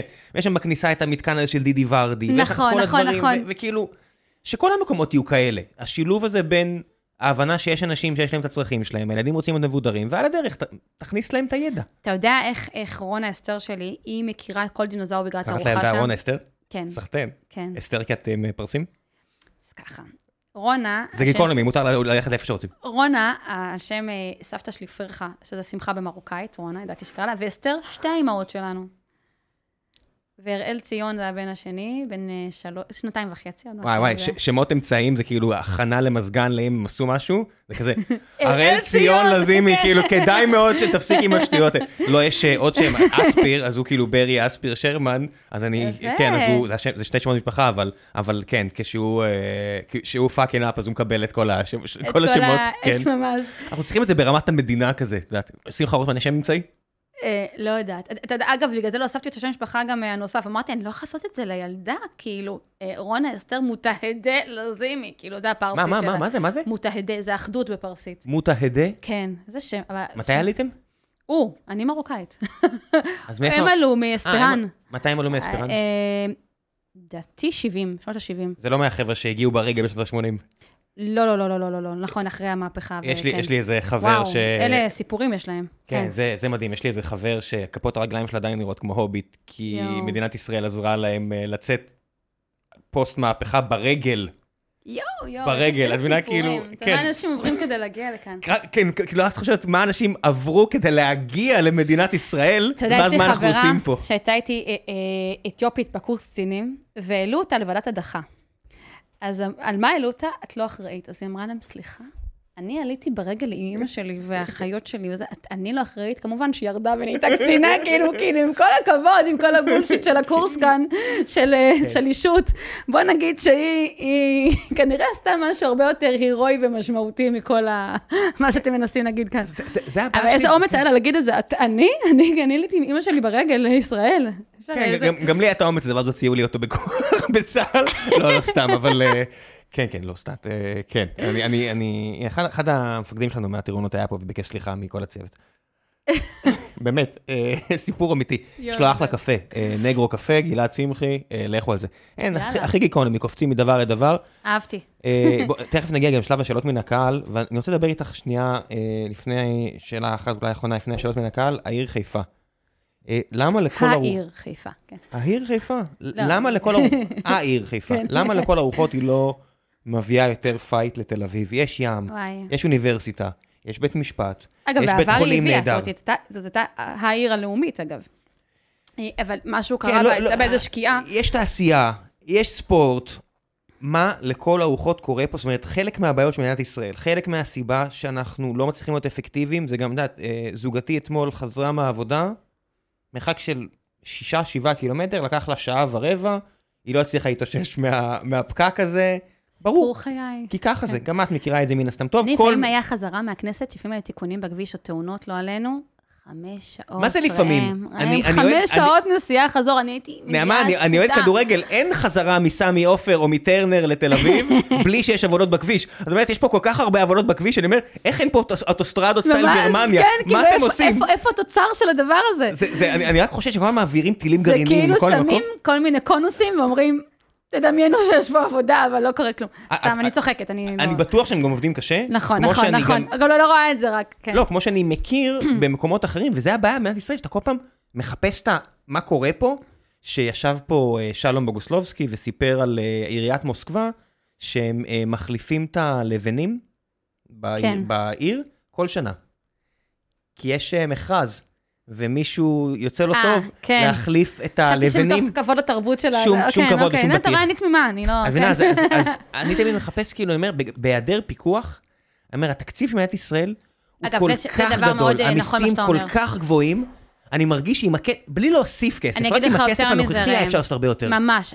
אני חושבת שאם היו כונסים על אי עמידה בזמנים, אנשי מכרזים, אה, היינו רואים פה תשתיות גם בקצב הרבה יותר מהיר וגם היה יותר כסף. תמיד היינו צוחקים בחיפה, שקיבלנו נגיד מכרז לשיפוץ איזה כביש תוך שנה, שנתיים שלוש. אפילו קטן. מקטעים כאלה קטנים, אתה יודע כן. שבחו"ל עושים לך אותם בחודש. זה תמיד היה ברור שמישהו עושה פה קופה. עכשיו, זה תרבות נוראית, ופה המדינה, היא צריכה להיות הרגולטור, זה כספי ציבור, אתה יודע, בקטע הזה, אני אמנם בעד השקעה תקציבית, אבל אני חרדה לכל כסף ציבורי. זה דבר שהוא מטריף אותי.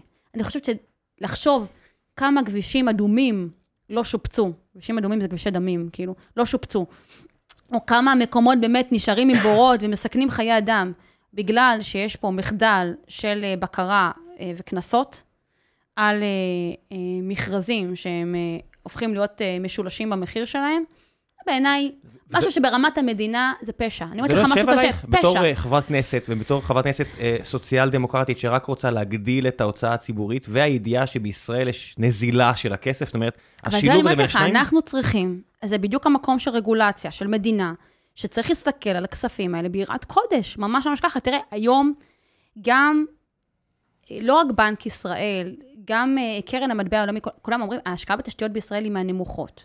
ביחס יש, לאיזה אה, מדינה. ביחס לממוצע OECD, אומרים, יש ש, שתי סברות, האחד שחסר 100 מיליארד ש"ח השקעה ב, ב, ב, בשנה ת- תקציבית, וקרנית פלוג למשל אמרה שחסרים כ-140 מיליארד ש"ח בשנה השקעה כדי לצמצם את הפערים. על מה בתשתיות, בתשתיות ובהשקעה במערכות הציבוריות ובהכול. עכשיו, זה לא צחוק המספרים האלה, יש את לא... הכסף הזה?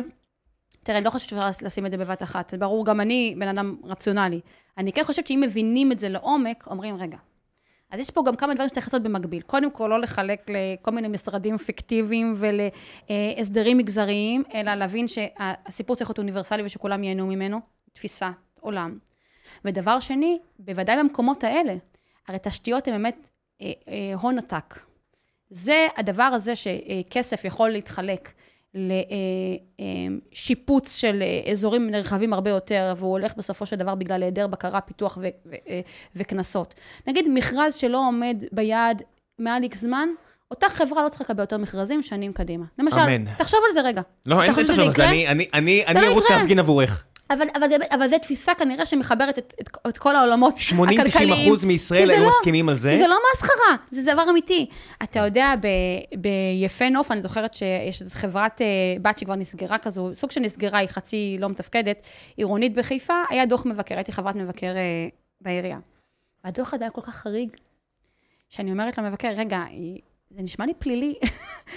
אין פה איזה משהו, סנקציה משטרתית? אתה יודע, ברמה של קניית רכבים בסיטונות, חופשות בחו"ל לכל החברה, כאילו דברים, אתה יודע, אתה אומר לעצמך, ברמה של מדינה מתוקנת, מישהו ילך לכלא על הדבר הזה. כן, אני אומרת את זה, וקשה לי להגיד את זה, אבל נכון. אני אומר את זה, את לא צריכה להגיד ואתה את יודע, זה. ואמרתי את זה ממש במבקר, וכאילו דברים, אתה אומר, כ- ואני רואה שדוח הקודם של המבקר, כמה שנים לפני כן, היה די זהה.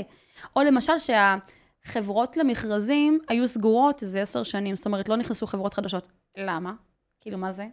מה זאת אומרת? ומה את יכולה לעשות כחברת כנסת? במקרה הזה, זה באמת? תחרות שהיא הגיונית בכל עולם, אין הגיון. נעמה, את חברת כנסת, מה את יכולה לעשות בנידון? תראה, בסוף, אלה בדיוק המקומות שסופר קשה להגיע אליהם, ואת הקונסטלציה הפוליטית. כי זה, זה drill down כזה, שכשאתה כל היום במצב תגובתי, אתה לא מצליח להגיע אליהם. אתן לך דוגמה, למשל, בתכנון. אנחנו, אני יו"ר ועדת הצעירים. נודע לי לפני אה, אגב, אני רוצה להגיד משהו על צעירים, צעירים זה הדורות הבאים. זאת אומרת, מבחינתי צעירים מהווים, אני מסתכלת על הוועדה ככזו, שאמורה להחליף את נציבות הדורות הבאים שביטלו אותה. אתה זוכר שהייתה כזאת שבודקת... אני אפילו לא יודע מה זה. טומי לפיד, אגב, לפני כמה שנים, אה, עשה פונקציה פורצת דרך שבעולם למדו ממנה, שהיא נציבות הדורות הבאים, שהיא אמורה להסתכל על, על רפורמות. אה, ככה, אה, שמתכנסות לחוק הסדרים או ממשלתיות, ולהגיד מה ההשלכות על הדורות הבאים. זאת אומרת, אם מדינת ישראל תיכנס לחוב עצום, מה זה אומר בעצם על מי שיצטרך לשלם אותו? למשל, נגיד עכשיו, אה, מה ההשלכות של אה, רפורמה שפוגעת בדירוג האשראי, נכון? ביטלו את הפונקציה הזאת. כי, כי אגב, יריב לוין גם היה מאוד נגדה, אמר, מה פתאום להתערב בממשלה, ברפורמות ממשלתיות. זה מצחיק, אבל ביטלו את הפונקציה הזאת, שהיא גם מאוד התכתבה עם כל מיני צרכים אחרים, אם הייתה קיימת, כמו נגיד יעדי פיתוח בר קיימא, ה-SDGs של האו"ם. שזה נגיד משהו ששמתי אותו בוועדה שלי, הצלחתי לקבל את זה כסמכות, לפקח על יעדי האו"ם. ואמרתי, אני אסתכל על הוועדה הזו ככזו. זאת אומרת, נגיד בפברואר עשיתי דיון על השלכות ביטול עילת הסבירות, על הגנת הסביבה ובריאות הציבור. עוד כשאמרו לי, עילת הסבירות זה עז שיריב לוין שם, אין סיבה לעשות על זה דיון. אמרתי, אני רוצה לעשות על זה דיון. אותי זה מעניין, אני גדלתי ב... אני, גד... אני חיה בחיפה, גדלתי במגדל העמק, אבל חיה בחיפה, מקום שבו אה, על בסיס עילת הסבירות לא הרחיבו את בז"ן, אני מבינה מה אני מבקשת לדון בו. היה דיון מרתק. אגב, הייעוץ המשפטי אמר שאין תחליף לעילה הזו בהקשר הזה של הנושאים האלו. מי היה שם בדיון כזה? אה, היה, הייתה שם תמי זנדברג, הזמנו גם את עידית סילמן, היא לא, לא הגיעה. תמי הייתה שם כשרת הגנת סביבה לשעבר. הגיע שם פרופסור אלון טל, שהיה חבר כנסת מאוד מאוד פעיל בנושא הזה. הגיע לשם יוראי להב הרצנו, שהוא חבר כנסת מאוד פעיל בנושא הזה. והגיעו לשם הרבה ארגוני סביבה, אה, ונציגות אה, הגנת הסביבה, משרד הבריאות, משרד המשפטים. אלון טל, תמר, את, הכל פה נורא מרץ עבודה. איפה החבר'ה... הם מי שהגיעו. אני מבין. כן. החבר'ה האחרים... זו שאלה מעניינת, איפה הם? הם? זאת אומרת, הם לא, הם לא גרים במגדל השן, חלק מהם גרים בדיוק באותם מקומות, חלק מהם בזן מרעיל אותם באותה צורה. זאת אומרת, אני לא מבין, יש פה איזשהו תהום, שאני, אתה מבין שחוק זה חלק מה-80-90 אחוז שאמור מוסכם על כולם. חוק ההסדרים האחרון היה הרס לסביבה. אתה יודע, זה בדיוק העניין שאין capacity להסתכל על הכל. אה, רציתי להגיד לך גם משהו על תכנון, רגע, אני חוזרת לחוק ההסדרים, רציתי להגיד לך. ואז גיליתי שיש נציגות הצעירים בוועדת התכנון הארצית. זו נציגות שהתאחדות הסטודנטים היא הנציג שלה. אני רק אגיד, אם לא מצליחים להגיע לדיון הזה, הם שנים מבקשים, לא בסדר שלא מגיעים אגב, כן? אני לא אומרת, צריך להגיע, נותנים לך כזה כוח, ועדת תכנון ארצית, תגיע. בכל מקרה, הם ביקשו ממלא מקום לנציגות הצעירים, כדי שיוכלו לתכלל את מי שמגיע ולעשות איזושהי... מה עושים במקום זה? מקדמים עכשיו חוק שהממלא מקום לנציג הצעירים בוועדת התכנון הארצית, יהיה נציג הקבלנים. זאת אומרת, להכניס את ההון שלטון בדלת הראשית לדירקטוריון שמחליט לך על, באמת, על השלכות לדורות הבאים של כל פרויקט שהוא משמעותי. עכשיו, זה כל כך סותר, שאני לא יכולה אפילו להסביר לך, אפרופו דורות הבאים, לנציג הקבלנים. אני uh, פעלתי נגד זה, יצאתי מכתב, ובינתיים uh, זה לא קודם. Uh, אבל אלה למשל דברים שאתה יודע, אני גיליתי על זה במקרה, כי יש לי uh, uh, מישהי שאני מאוד מעריכה ומכירה, והיא uh, חברה, דוקטור מירב גוטמן אהרון, שיושבת שם, שהיא אמרה לי שזה הולך לקרות, אני כאילו לא ידעתי מזה. זאת אומרת, בדוקטרינת ההלם של מה שקורה פה היום, של הריבוי דברים, אלה דברים שהם מאוד מאוד חשובים. ההשלכות של זה למשאבי הטבע. הם מאוד חשובים לכולם. לכולם, אבל, אה, אבל אבל את מדברת עם החבר'ה, החבר'ה, הם לא... זה לא באמת WWE שאתם רבים, הרי את יודעת, ישב פה אריה אלדד ואמר לי, הבן אדם שהוא הכי מעריך זה דב חנין. דב חנין היה פה, אמר לי, הבן אדם שהוא הכי מעריך זה אריה אלדד. והם, אפשר להגיד שהם לא מסכימים על הרבה דברים. נכון, דב הוא משהו מיוחד. את, את יכולה לתפוס טרמפ עם שמחה רוטמן לעבודה, כי בסוף אתם עובדים באותו מקום. אבל תראה, אתם לא מדברים עידית, כאילו? עידית, נגיד, אה, אני, קשה לי איתה מאוד מאז אה, כל מה שהיה איתה, אני באמת... עידית סילמן, שרת אה, איכות סביבה. נכון, ממש קשה. אבל היינו איתה בפגישה, יושבי ראש השדולה הסביבתית. יוראי ואני, ונאלצנו גם אה, לדבר, כי זה עניין מקצועי, ואני... נאלצנו לדבר, כן, אתם עובדים נכון, ביחד, אתם עמיתים למשרד, נכון, מבחינתי. ובמקרה הזה, אני צריכה להתגבר על, על האי-נוחות שלי ועל על, על, הקושי שלי, מה ש... מה, את פגועה מזה שהיא אה, דווקא לכם את הכנסת, את הקואליציה? אני חושבת שזה חלק ממה שפוגע מאוד באמון הציבור, מעבר למה שאני ברמה אישית. מה, מהלך המלוכלך? אני חושבת כאילו? שככה הציבור חושב שכל הפוליטיקאים הם זבל, סליחה על השפה. אוקיי? מצטערת, שכל הפוליטיקאים הם מושחתים, שכל הפוליטיקאים יש להם תג מחיר. זה דבר שהוא הורס את התפיסה שאני מאמינה בה מהיסוד. כי, כי זה בדיוק, יצירת אמון היא הבסיס למה שאני מאמינה בו, וכשמחרבים את האמון, דברים רעים קורים. ואז היינו בפגישה, ואמרתי לה, עידית, תגידי, מה, מה קורה עם חוק ההסדרים? זה חוק שהורס את הסביבה, כאילו, ריסוק חוק אוויר נקי, הביטול הוולחו"ף. אה, חוק ההסדרים, למי שלא מכיר, זה נכון. ספר של איזה אלף עמודים, או לא יודע כמה. גם על זה זה- יש לי ביקורת, אבל זה, כמובן. זה בלתי אפשרי, אני, אני קשה לי להאמין שיש מחוקק אחד בכנסת ישראל שאשכרה יודע מה הולך אתה יודע מה שם. עבר הצוות שלי כדי שאני אקיף את הכל? אני גם קצת לא. פנאטית. יש- אני רואה את החבר'ה כן, שלך, אני- יש לך איזה שניים, שלושה חבר'ה, אין סיכוי שאתם באמת עברתם על כל אה, העמודים שם, באמת כן? מסכנים, אני רק מורידה להם את הכובע על מה שהם עברו איתי על התקציב הזה, שאף אחד לא עניין אותו התקציב. אמרתי, זה דוקטרינת ההלם, שאני, באמת, אתה יודע, רגע, מי וזה ש... עובר כמקשה אחת, למי שלא יודע, כל הדבר הזה עובר, כ- אתם מצביעים על כל השינויים בבת אחת. תקשיב, ו- ודברים, באמת, הרי גורל, הרי, הרי גם, גם התקציב, אתה יודע, ליל התקציב, אני החזק- החזקתי לבד פיליבסטר 14 שעות בוועדת כספים. ואמרתי, איפה כולם? כאילו... מה עשית שם? פיליבסטר. פיליבסטר אפשר זה- או- או- זה או להקריא מאבק. מתכונים, או או לעבור על חוק ההסדרים. אני, לא, זה על התקציב, ספר תקציב, כן. זה לא על זה. אני ממש הכנתי קלסר לכל משרד, אתה יודע. עמדת ודיברת 14 אה, שעות? אה, בוועדה דרשתי לדבר, אה, לא, אבל לא נתנו לי, אם הייתי מצליחה לדבר יותר, הייתי גם מחזיקה את זה 20 שעות רצוף. עצרי, עצרי, עצרי. אני פריקת של תקציב, אה. באמת- הכל טוב. צריך לראות. הגעתי בחמש אחר הצהריים, סיימתי בשמונה וחצי בבוקר. עצרי, עצרי. כשמה, כשמה קורה, אני אומר את זה כשיש ילד בן חמש שיושב על ברכיי. תשעה כן. מיליארד לביטחון לאומי, איפה זה מופיע? מה עם אה, מה זה איפה זה מופיע? פרויקטים- מה יש בתשעה מיליארד האלה? לאיפה זה הולך? כן, מה, תפרט את הסכומים. אה, בריאות הציבור, איפה בריאות הנפש, כמה היא תוקצבה הפעם, איפה זה עובד, איפה המרכזי טיפול בהפרעות אכילה, איפה זה מופיע. כל דבר וקיבלת לא, תשובות? זה מאוד קשה. זה, קודם כל זה קורה, כמו שאמרתי, לפנות בוקר. וכשאין לך התגייסות, תראה, שחיקת מעמד הכנסת עוברת גם במקומות האלה. כי זה התפקיד שלנו. תקציב זה האירוע, בעיניי. האירוע! ברור. זה מוטרף להיות שם ככה. אתה יודע, אני אומרת לעצמי, הכל, אי אפשר להסביר כמה זה משפיע על חיי אדם, וגם בהיבט הדמוקרטי הרי. הרי ציבור שיכול להרים ראש ולהסתכל ולהיאבק על מה שקורה סביבו, על הזכויות שלו, הוא ציבור שגם אה, אה, יש לו איזה קרקע יציבה יותר, ואם אנחנו מאבדים את זה, אז זה משליך כל כך. אה, בכל מקרה, אמרתי לעידית, רציתי רגע לחזור, אמרתי לה, אה, כאילו, יש פה הרבה דברים הרסניים לסביבה. יוראי להב הרצנו ואני גם החזקנו פיליבסטר 13 שעות בדיון הפיצולים על חוק מה ההסדרים. המטרה של ה-13 שעות האלה? הנה, הצלחנו פה. תסבירי לי מה המטרה. זאת אומרת, אתה עושה פיליבסטר ואתה נלחם על כל סעיף בחוק ההסדרים. עכשיו, בגלל שהצוות שלי ואני... רגע, רגע, אה, את- אה, מדברת כאילו כולם מבינים מה זה אומר. את בוועדה הזו. את מדברת במשך 13-14 שעות, אני מקווה שהבאת אני נעליים אגב נוחות. אפילו לא חברה בוועדה. כל הזמן אופיר כץ אמר לי, מה את עושה פה? את לא צריכה להיות פה, תלכי. אוקיי, אז את חברת כנסת, נבחרת ציבור, אני מקווה שהבאת נעליים נוחות, אה, מקווה שיש לך איזשהו טיפול לילדים, שבעלך שם מסתדר, הכל טוב, אני לא יודע, אני פה כאמור עם ילד בן חמש על הברכיים, אני חושב על הדברים הקטנים. את שם 14 שעות, כמו נמרה, מה בפועל את עושה? מה את מנסה לעשות? מה מה קורה? ל- ל- אה, באמת, להוציא כל דבר שהוא לא טוב בעיניי, ודברים יוצאים? ההסדרים. הצלחנו להוציא את אה, ביטול פקיד היערות. מול מי את מדבר- מול מי את מדברת? תראה, יש ייעוץ משפטי של הכנסת, יש את אה, פקידי כל משרד, כי כל רפורמה, פקידי משרד צריכים לבוא כאילו לדבר, הם רוצים לתקתק את זה בקטע של להרים את היד. ואתה דורש דיון. יש- עכשיו, ויש יש דיון מי- על כל סעיף? ככל שניתן, אפשר לייצר איזשהו דיון, לפחות מינימלי על כל סעיף, במיוחד בחוק ההסדרים, כי זה דיון פיצולים. למה מחכים לרגע האחרון אז?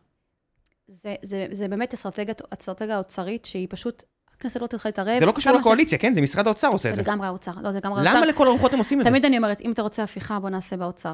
למה? למה אבל, הם עושים את זה? אה, כי הם לא רוצים את הכאב ראש של כנסת. כמה שאפשר יותר לדחוף דברים שהם בלי פיקוח ובלי יותר מדי בקרת כנסת אה, בזמן קצר, זה יותר נוח. רגע, אני צריך להיות פרקליט השטן פה, כיוון שהעליתי את הטענה הזאת בפרקים קודמים. כן. הם אמרו לי, אני חושב שזה היה פרק עם סתיו שפיר, כן. הם אמרו לי, תקשיב, אולי הלב שלה במקום הנכון, אבל, אני, אני מקריא כזה מהראש, אבל היא מעל- מעלה הרבה טענות על דברים שהיא לא באמת מבינה בהם, וכאלה, ואנחנו מבינים. תשמע, עליי הם לא יכולים להגיד לא מבינה, הם תמיד יודעים יכולים שאני להגיד מגיעה... מה שהם רוצים על מי שהם רוצים, אני- אני אני מגיעה לא- מאוד לא מכיר. מוכנה, הם כן. תמיד יודעים שכש... אתה יודע, שטמפקין ראה- הוא סגן ראש אגף תקציבים, שהוא ראה אותי עם אבל זה- הקלסר. הטענה שלהם בלילה תקציב אמר לי, נעמה, ראיתי את כל הקלסרים, חשכו עיניי. אבל למה, לחכות לרגע האחרון? למה את לא יכולה לתפוס אותם שבוע לפני אי אפשר, אי אפשר, לא, הכל- בטירוף. הרי חוק ההסדרים עובר ויש יש תקציב. לא, אבל למה כאילו אי אפשר. אה, שבוע מראש להגיד להם, "בוא נעבור"? בדיוק הדוקטרינת הלם הזו, שהיא כאילו הכל צריך לקרות מאוד מאוד מהר, כמה שפחות פוקוס ציבורי ושל ח"כים על הדברים, ואתה אתה רץ בין דברים. עכשיו, מה קורה? הקואליציה מנסה לקושש בינתיים כספים, כספים קואל- קואליציוניים. זאת אומרת, זה האתנן הקואליציוני תמיד. אתה בינתיים מנסה לקושש מה אני מביא קואליציוני שלא נכנס לתקציב, ואז אתה עסוק בזה, במקום לעסוק בתקציב עצמו. הממשלה הרי מעבירה תקציב בלי ששואלים את הח"כים משהו. עכשיו, זה לא, זה לא שמישהו יושב איתנו על התקציב ועושה איתנו איזה מהלך. אגב, נגיד תיאוריה, אם לא נקשור את הפלת הממשלה לאי העברת תקציב, יש מצב שזה ייצר מנ- מנגנון שהרבה יותר יחייב לשבת איתנו, כי אז אנחנו יכולים לא להצביע על תקציב. אתה מדמיין לך את זה רגע, ראם. זה, זה, זה שאני לא משבר מפילה חוקתי. ממשלה. לא, לא בטוח. כמעט. לא, לא, לא, לא, לא. כי אם לכולם יש אינטרס שתקציב יעבור והממשלה תתפקד, אז לפחות ישבו איתך על סעיפי תקציב, ויגידו לך, רגע, מה חשוב לך? טוב, זה אני מדברת עם אנשים שיש להם איזושהי אחריות ציבורית, אנחנו לא תמיד רואים את זה היום, אחריות ציבורית. אבל נגיד, אני אומרת, לי חשוב שמערך בריאות הנפש לא יקרוס. אמיתי. רק לך. לא, אני אומרת, לא, נגיד כן, כן. כח"כית. איפה אני יכולה להטמיע רגע את השינוי הזה בתקציב? אתה לא יכול לבקש עכשיו מדינת רווחה בתקציב, כאילו, גם אני מבינה את זה. כן. אני יכולה להגיד, רגע, איפה משהו שאני רואה אותו על סף גסיסה, וחייב לתת לו רגע חבל הצלה, ואני רוצה רגע שנשקם. ואז אתה יכול, יש לך איזה משהו, סחר מכר כלשהו בתקציב הזה. לא, אתה פשוט צריך להיות היסמן. האופוזיציה צריכה להתנגד, הקואליציה צריכה אה, לתמוך, וזה כאילו, שאת- זה התפקיד. וקורה שיש מקומות שיש כאילו, אתם ביחד איתם, אבל מתבאסים על זה כי אתם צריכים להילחם בהם בתור אופוזיציה? זה קורה? אני תמיד עניינית, אני לא עושה דברים שאני צריכה להילחם בהם אה, זה ב- בסצת וזה באמת כאילו משהו שאת יכולה לעשות תמיד? גם בקואליציה, היו מקומות שהייתי, אה, ביקשתי? להבין את האופוזיציה. אה, איפה זה היה... תראה, עם המעונות אמרתי לך, שזה אמרת. משהו שאני כאילו לא קיבלתי. למרות שליברמן היה בצד שלכם, היית נגד, כן. לא, וגם עם העברות תקציב, שרצו כל פעם להעביר אותם בכספים, הייתי חברה בכספים גם בכנסת קודמת, בלי כל כך דיון, אני כל פעם דרשתי גם לשאול שאלות, והצטרפתי גם לאופוזיציה לכל מיני שאלות. עכשיו, תראה, זה נשמע לך כאילו טריוויאלי, את צריכה לשאול את גוף מפקח. נשבעת לך, זה פה. לא היה טריוויאלי. כן, סליחה. אז רגע, הקלטת מה שאמרתי? כן, כן, כן. אז זה נשמע כאילו, אבל בסוף מעבירים פה איזה מיליארד שקלים, ווואלה, בא לי רגע לשאול אם אה, אה, הדיור הציבורי נכנס בסוף או לא נכנס, או אם אה, אה, שיפוץ הדירות הציבוריות עבר כסף או לא עבר. ויש מקום גם לשאלות פילוסופיות, זאת אומרת, אני אהיה קצת כן. פרקליט השטן, אני אגיד, אה, יש הרבה דברים שלך ולי ייראו הגיוניים, שנוציא עליהם כסף, לא יודע, מוזיאון המדע בחיפה. כן. הגיוני, לא יודע, שמישהו יתקצב את זה. מצד שני, יבואו, יגידו, אנחנו רוצים לגדל פרות אדומות, כי יום אחד אנחנו רוצים פה בית מקדש שלישי, ואני כבן אדם חילוני, אתאיסט, מוחלט, אגיד, לא בא לי, אבל יש מלא אנשים משלמי מיסים שזה כן חשוב להם. פה השאלה, אם זיהית את הסעיף. אתה יודע, זה מלאכת מחשבת זה לזהות את הסעיפים. אנחנו על העברות התקציב, גם כחברת קואליציה, בגלל זה גם הייתי קצת מחרפנת אותם, אבל לא בקטע רע, לא עשיתי את זה כקנטרנית, אלא כי הבנתי שאני קיבלתי אחריות. אני חברה ועדת כספים, יש לי אחריות ציבורית, הציבור לא בטוח ידע מה עשיתי עבורו, אבל קיבלתי אחריות, אני, אני מחויבת אליה. היינו מבררים סעיף-סעיף, בטח פספסנו גם לא מעט. תשמע, כאילו זה באמת קשה, גם בהעברות התקציב, אתה מקבל איזה בוכטה. לך תגיע משרד-משרד, להבין מה כל סעיף אומר. אה, תראה, יש דוגמה מדהימה מעלה תקציב, שהעברתי, שהייתי בפיליבסטר לתקציב עצמו, של העברת התקציב בוועדת הכספים. משרד ראש הממשלה, בור ללא תחתית. מה זה אומר? יש שם איזה תשעה משרדים, נגב גליל, מודיעין, הסברה, תפוצות, אה, כל מיני משרדים תחת משרד ראש הממשלה. אני מכיר משרד רוה"מ, רק כל החבר'ה שמשרתים בשב"כ ולא יכולים להגיד שהם יושבים. בשב"כ. לא, נכון, אז, אז לא, בעצם מלא משרדים תחת זה. עכשיו, איך זה עובר בחוברת תקציב שמעבירים? סעיף משרד ראש הממשלה. עכשיו, ראם, ים בכסף שכל מיני קיבלו. אתה רוצה רגע לשאול, לאיפה זה מה הולך? בנגב הגליל? מה קיבלה שרת ההסברה?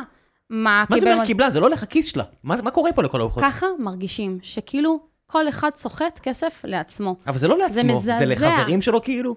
בגלל תראה, שיש פריימריז? מה זה לעצמו? זה גם לאיזה, אני רוצה משרד וכיבודים, אז אני צריך תקציב כדי שיהיה לי, נגיד, אני עשיתי משהו, הפקתי סרטונים סוג ג', לא יודעת, כאילו כאלה, אבל זה מה שבפועל קורה, כאילו, בסדר, תחשוב- מישהו רץ למסדרון מעלה לטיקטוק, צריך תקציב בשביל זה? מה קורה פה? אמ, שאלה, אבל כשהסעיף הוא בנוי כזה שאתה לא יכול לשאול עליו, אתה- תקשיב, אתה תראה אותי שם צורחת. אם יש את הקטע הזה, שאני למה פשוט... צורחת? כי לא, אומר, לא, אנחנו מצביעים על זה. אני אומרת, לא, זה משרד עם שמונה משרדים, אני רוצה לנו משרד משרד. אני פשוט צורחת שם, תקשיב, יצאתי בלי גרון. אני לא אומרת עדיף לך, למשל, נגיד, לרכז את המאבק לקראת השנה הבאה? נגיד, לקראת החוק הסדרים הבא, להבין ש... אבל זה לשנתיים, שנה הבאה, אני כאילו מבין, 20 מבין, אין. אז- אז לקראת הפעם ועוד הבאה... במיוחד שזה שנתיים שמעבירים ככה בחפלאפ, זה עוד יותר מעצבן. אני אומר, אז אוקיי, עכשיו העברת, צרחת, עשית, אוקיי, באמת קשה. אני אומר, עכשיו יש לכם שנתיים להבין מה כל דבר כזה עושה, ולבוא לעוד שנתיים אחרי ש... לא יודע, אה, תראה, בתיאוריה, אני איתך. במציאות. אני לא יודע מה אני, כן? אני- את את אומרת אני איתי, אני לא יודע מה אני. לא, אני בתיאוריה כן בעד לעשות איזושהי ממשלת אה, צללים כזו, רגע לתכנן משהו ולהביא איזו אלטרנטיבה, נכון? ממשלת. ממשלת צללים נשמע לאנשים רע, זה common practice בבריטניה. כן. זה- זה שאתה מייצר שהאופוזיציה... אלטרנטיבה כן, רגע, ואומר מה החלופה. לא רק כן. מה לא, אלא גם מה כן. כן, שלכל בן אדם. באופוזיציה יש ממש תפקיד, הוא תופס את עצמו, תופס את עצמה, כמו שמרגרט תאצ'ר הייתה למשל, לא יודע, שרת התשתיות באנגליה לפני שנהייתה ראש הממשלה שם. כן. זה- זה- זה זה קורה. אני אפילו אומרת, בלי תפקיד אה, ספציפי, אלא אפילו כמכלול, להגיד תקציב אלטרנטיבי או משהו, יכול להיות רעיון די מגניב אפילו, אוקיי? יכולה להבין למה הוא יכול להיות אפקטיבי ומעניין, אם אתה מסתכל על עוגה תקציבית ואומר, רגע, מה אני עושה, איפה אני מחלק כאן רגע אחרת, אפילו בלי הרחבה תקציבית, אלא מסתכל רגע, מה אני, במה, במה אני מקצץ נגיד, באיזה אה, אה, בשר מקצץ, נגיד סתם איזה משרד הסברה כזה מיותר, נגיד, למשל, סתם אני אומרת. כולה 100 מיליון שקל, מה יש לך? כולה כזה, זה. למה את קמצנית? ממש, או משהו כזה. ומה אני, איפה אני כן שם, איפה החיים עצמם נמצאים. אבל במציאות הזו, תגיד לי, זה אפשרי בכלל? הכל מטורלל, אני סליחה שאני כאילו פה כבדה, אבל הכל באמת... היא כבדה, זה הפורמט. כן, כן, ממש, ממש פסיכי. עכשיו, את זה צריך לתקן. לא יכול להיות שהציבור כבר לא יבין מה קורה מכל שהכל מטורלל, מכל שהכל מטורלל, אבל את לא חושבת שגם לנו לא יש אחריות בזה? כשאני אומר לנו, אני אומר למי שמפגין נגד, אני אומר, כשכל המנטרה היא... אין דמוקרטיה, אין זה, הכל כאילו סיסמאות, ואני אומר, במקום פשוט לבוא עם דברים נורא קונקרטיים, כדי שגם אנשים ב-50 פלוס אפסילון או 51 אחוז בצד השני יגידו שהם לא סתם צועקים, הם מדברים על דברים קונקרטיים.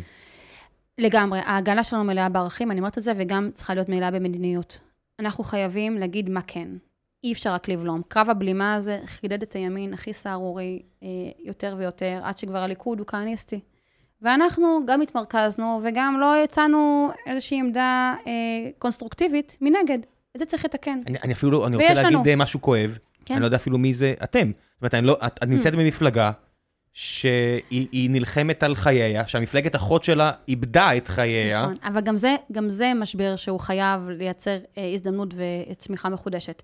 תשמע, אני, בניגוד להרבה ח"כים ממפלגת העבודה לפניי או בהווה, נכנסתי למפלגת העבודה כפעילה לפני 12-13 שנה, אחרי המחאה החברתית, 12 שנה. שחקנית בית.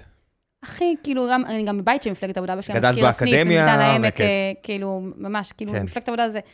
לא נכנסתי כדי להיות ח"כית, לא דמיינתי גם שאני אהיה ח"כית, אני תמיד מספרת את זה, שלא חשבתי שאני אוכל פעם לרוץ בפריימריז, כי בדרך כלל פריימריז זה כמה חודשים, ולמי יש כסף לזה, אז כאילו, אני מבחינתי פעילה אידיאולוגית של תנועת העבודה, מאמינה בחברה צודקת, בפתרון הסכסוך ושלום, בזכויות ליברליות, דמוקרטיה, כל מה שזה, אמיתי אידיאולוגי.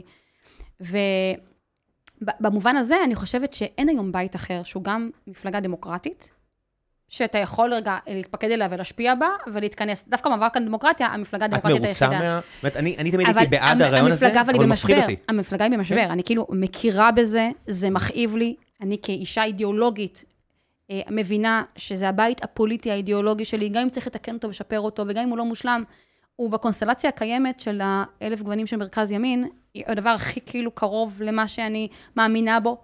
ובוודאי שהאחריות לשיקום הזה היא עלינו, בין אם זה בחיבור עם מרץ וקריאה לעוד כוחות ויצירת אותו תיקון של מה שלא נעשה לפני כן, ותקווה למשהו טוב יותר. אני יכול לשאול שאלה קשה? כן.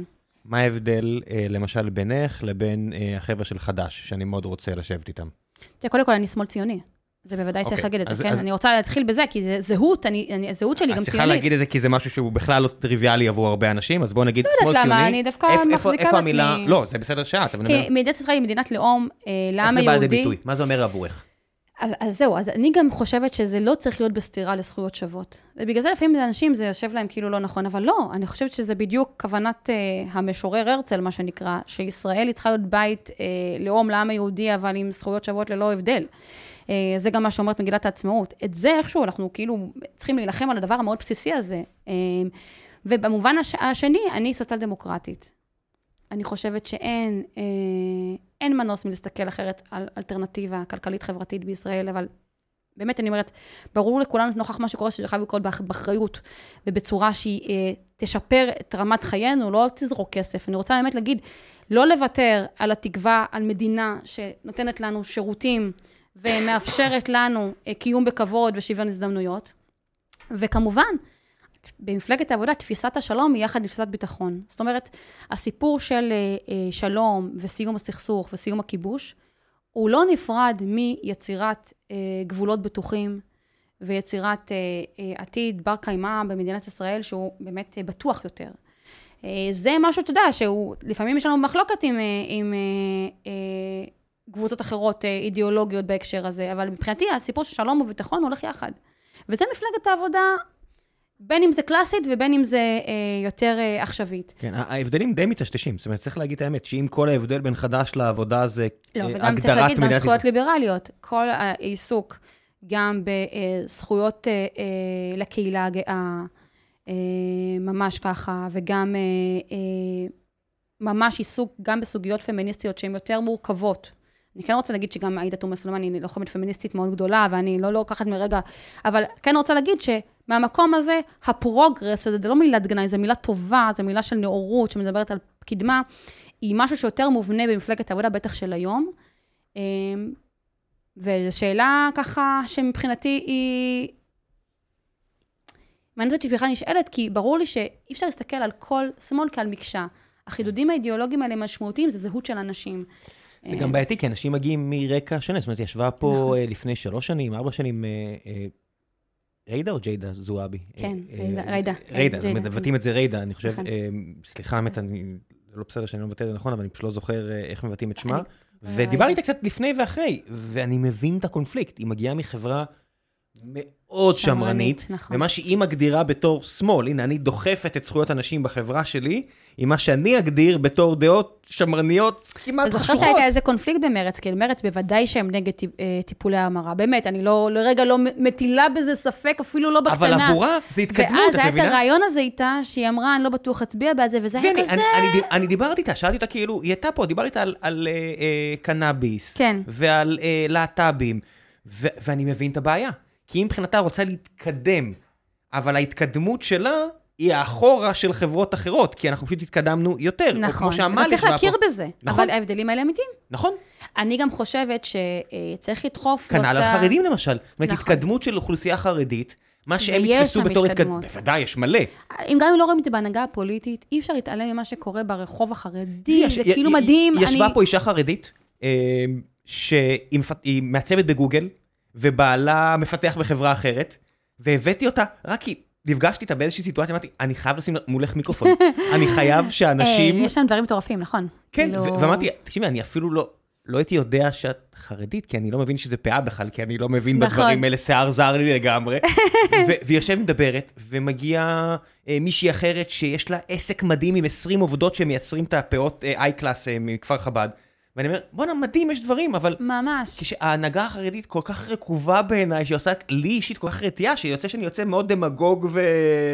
תשמע, יש גם מגמות של רגרסיה בגלל החשש, דווקא בגלל החרדים המודרניים, שהם אורח החיים שלהם חרדי לחלוטין, אבל הם מתכתבים עם החברה ו... אבל יש פחות ילדים, ואז יש יותר, כן. לא, יותר מזה, אז יש גם אה, חשש מהם, זאת אומרת, הם מהווים משהו שהוא קצת מלחיץ את הקהילה המסורתית, שמרנית מאוד. בצדק. למרות ש... לא בטוחה. אם, אם אתה רוצה לשמר את הכוח, אם לפני הפרק דיברנו על, על התיאוריה שלגבי בית המקדש.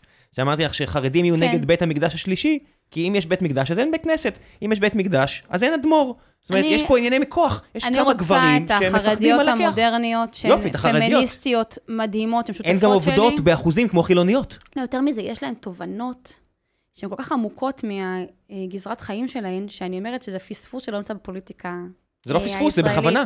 לא, כי לא נותנים להם להתמודד, אני נכון, את החוק אמרתי, זה בכוונה. בטח.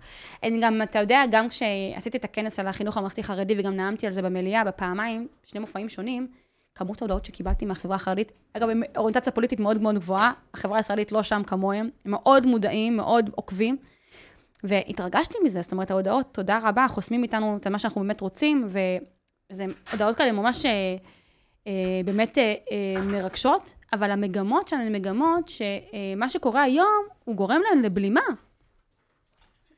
הוא גורם להן לבלימה, וזה מה שמדאיג אותי. זאת אומרת, אי אפשר אה, להתעלם מזה שיש כוונה לייצר גם רגרסיה. בדיוק ממה שאתה מתאר שמתקיים, לייצר מצב אה, שיחזיר אחורה. אני מקבל מלא הודעות ואימיילים מאנשים, אני תמיד משאיר את האימייל שלי ואני קורא כל מה ששולחים לי, וכל מה שעולה הנושא של החרדים, ואני מדבר בצורה כל כך לא יפה לפעמים, או בטח בטוויטר, היכן שאני נוראי ורעיל. אה, טוויטר, המדיה כן. הכי רעילה שיש. כן. נכון, נכון, נכון, ואני לא חף מזה ואני עושה מלא שטויות, ושולחים לי הודעות כל מיני חבר'ה חרדים. שואלים אותי, מראים לי איזה סילבוס, אני רוצה לשלוח את כל הבנות שלי כדי ללמוד מדעי המחשב, מה אתה אומר על הסילבוס הזה?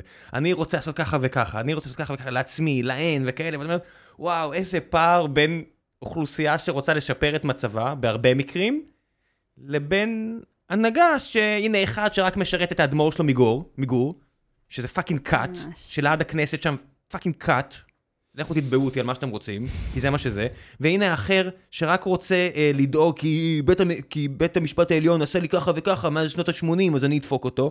אומר, כן, מה נשכח אגב, איתכם? פוליטיקת האצבע בעין היא פוליטיקה מאוד מאוד בעייתית. כאילו, אין בה, אין בה תוחלת, והיא בסופו של דבר, היא לא מציעה משהו קונסטרוקטיבי, כאילו זה. אגב, אה, אבא שלי ניהל עד לפני שנה, שנתיים, בית ספר אה, אה, יסודי חרדי של הרב גרוסמן, מחשבה מגדל העמק.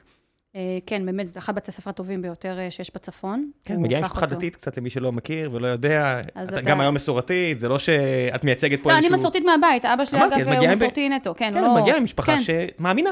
לא, אני גם באמת אה, אה, מאמינה בשותפות עם החברה החרדית. לא, עזבי, כי הוא- את את בן אדם מאמין. נכון, אני אני מאמינה. אומר, אני ב- מסורתית ברמה- בעצמי, בר- אורח החיים שלי, נכון, כן. כן, אני אומר, אני כבן אדם חילוני, אני אומר, אני מכיר שאת בן אדם מאמין, יש הבדלים כאילו. אגב, אבל, אתה יודע, טוב, תכף נדבר איתך על, על המקום רגע שהיו דיכוטומי.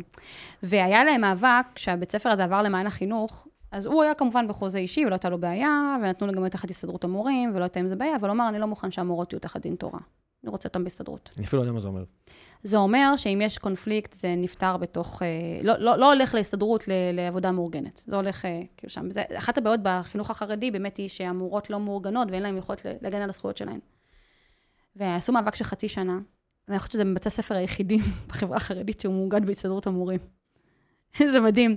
אבל רק להסביר למה גם עבודה מאורגנת במקומות כאלה, בטח של אה, כפייה קהילתית, אני אומרת, שיש הרבה לחצים ומנגנוני אה, ככה, אתה יודע, של פעם של השתקה אפילו, חשוב מאוד לייצר את העוגנים האלו, שהם עוגנים שהמערכות יצרו עבור הציבור, שלהשתמש בהם.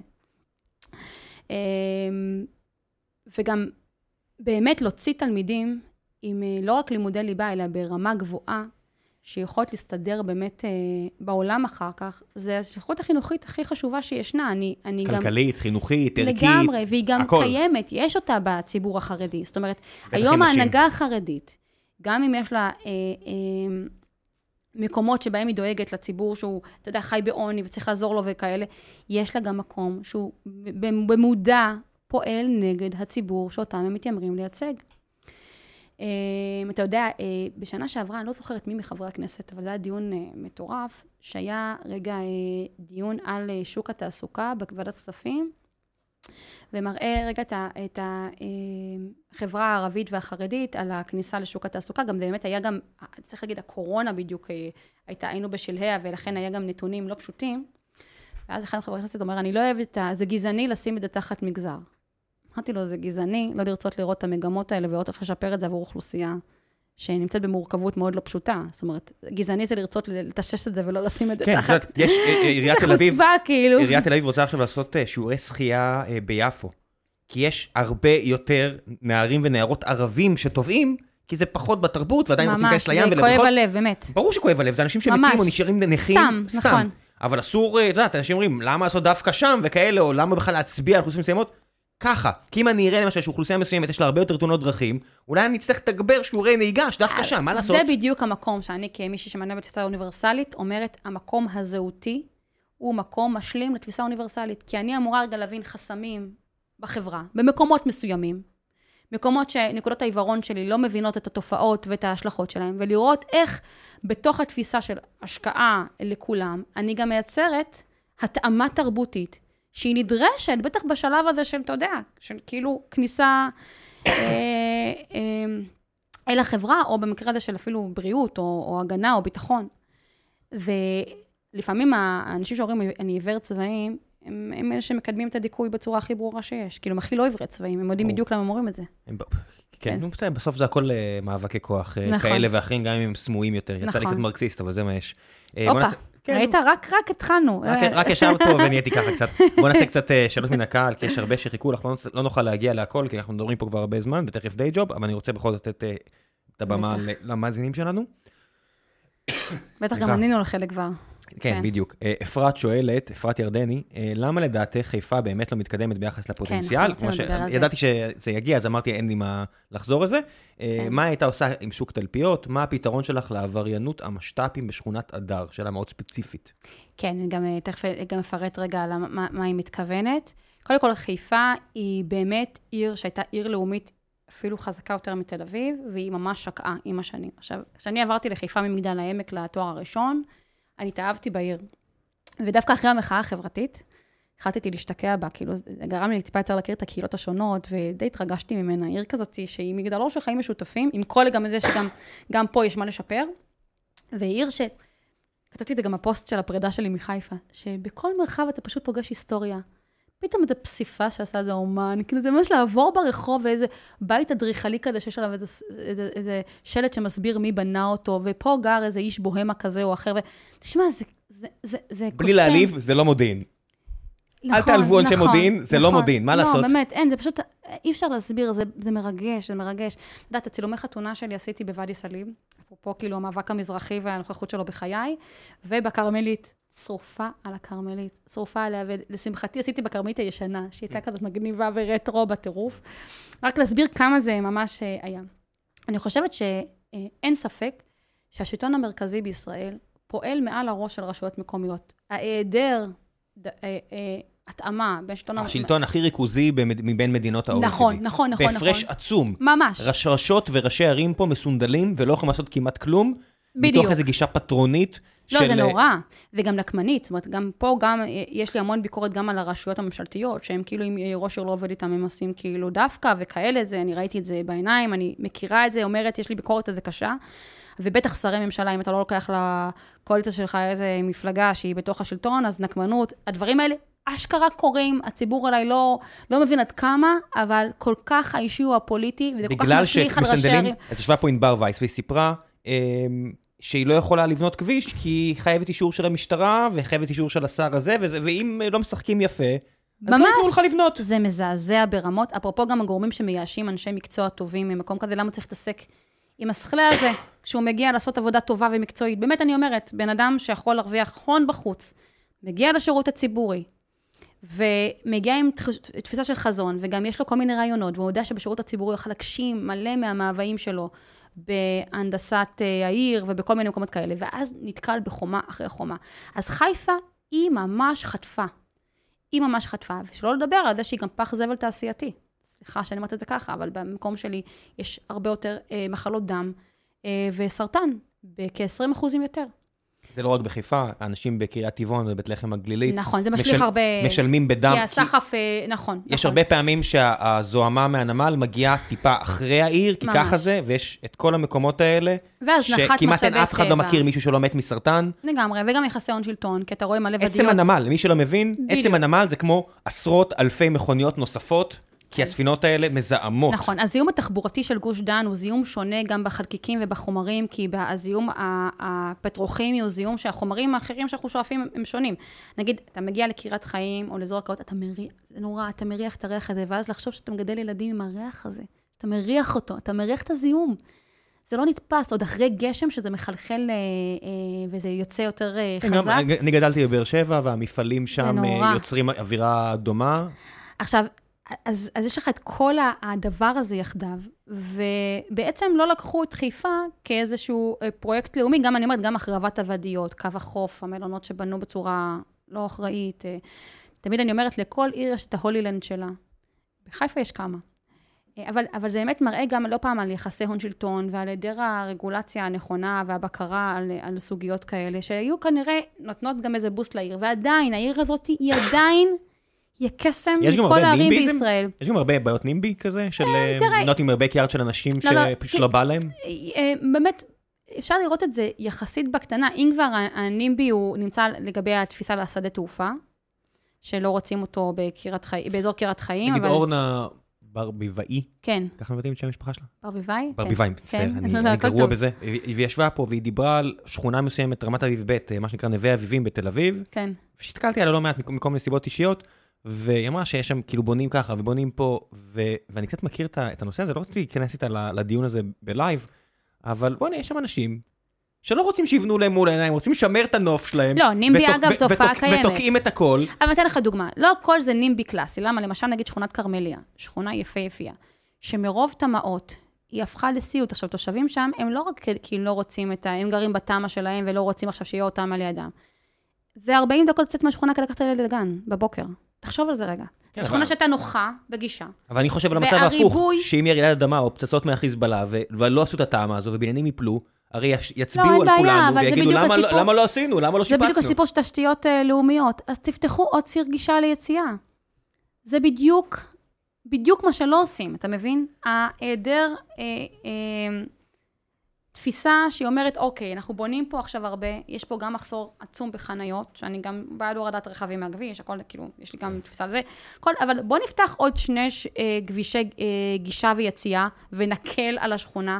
זה הכל קורה אני- תמיד אני אגיד או-או. למה כבישים, למה לא תחבורה ציבורית? כי הבעיה של לא, הכבישים... שהם גם של תחבורה ציבורית, אתה יכול כן. גם, אתה יכול, זאת אומרת, זה יכול לשמש את אה, שני הדברים, אבל העובדה שהחיים של אנשים הופכים לסיוט אה, תחבורתי בצורה שהיא לא מאפשרת לשים ילדים במסגרות, צריך להסתכל על זה, לא תמיד זה נימבי קלאסי, שאתה יודע, אני לא רוצה את המעון חוסים הזה פה לידי, כי לא יש בא לי... מקרים כאלה גם, כן? בוודאי, אני יודעת, זה מזעזע כן. בעיניי, אני כאילו לא... לא, פשוט אנשים נורא מתמכרים לאוטו שלהם, ואז נוצרים לך שכונות כמו שכונת המשתלה בתל אביב, שזו שכונה נכון. יפה כזאת, שיש מלא פוליטיקאים שגרים שם, ויש כביש גישה, והכביש גישה הזה רקוב מהשורש, כי זה נראה כמו בלון, יש כזה, את יודעת, או יש שכונה כזאת בהרצליה, שאני לא יודע איך זה נקרא, אה, מאוד יפה כזאת שרואים על הכביש, וכולם אבל בכביש אני אחד רוצה לענות לה החוצה, על ה- או על בצורה, הביטחון קודם האישי כל. והזה. כן. כן, אני רוצה להגיד. קודם כל, תלפיות, אה, לצערי, הפרויקט שוק שעינת אה, הבטיחה, יש את השוק ההיסטורי של שוק תלפיות, זה מבנה הכי מדהים שאפשר לדמיין.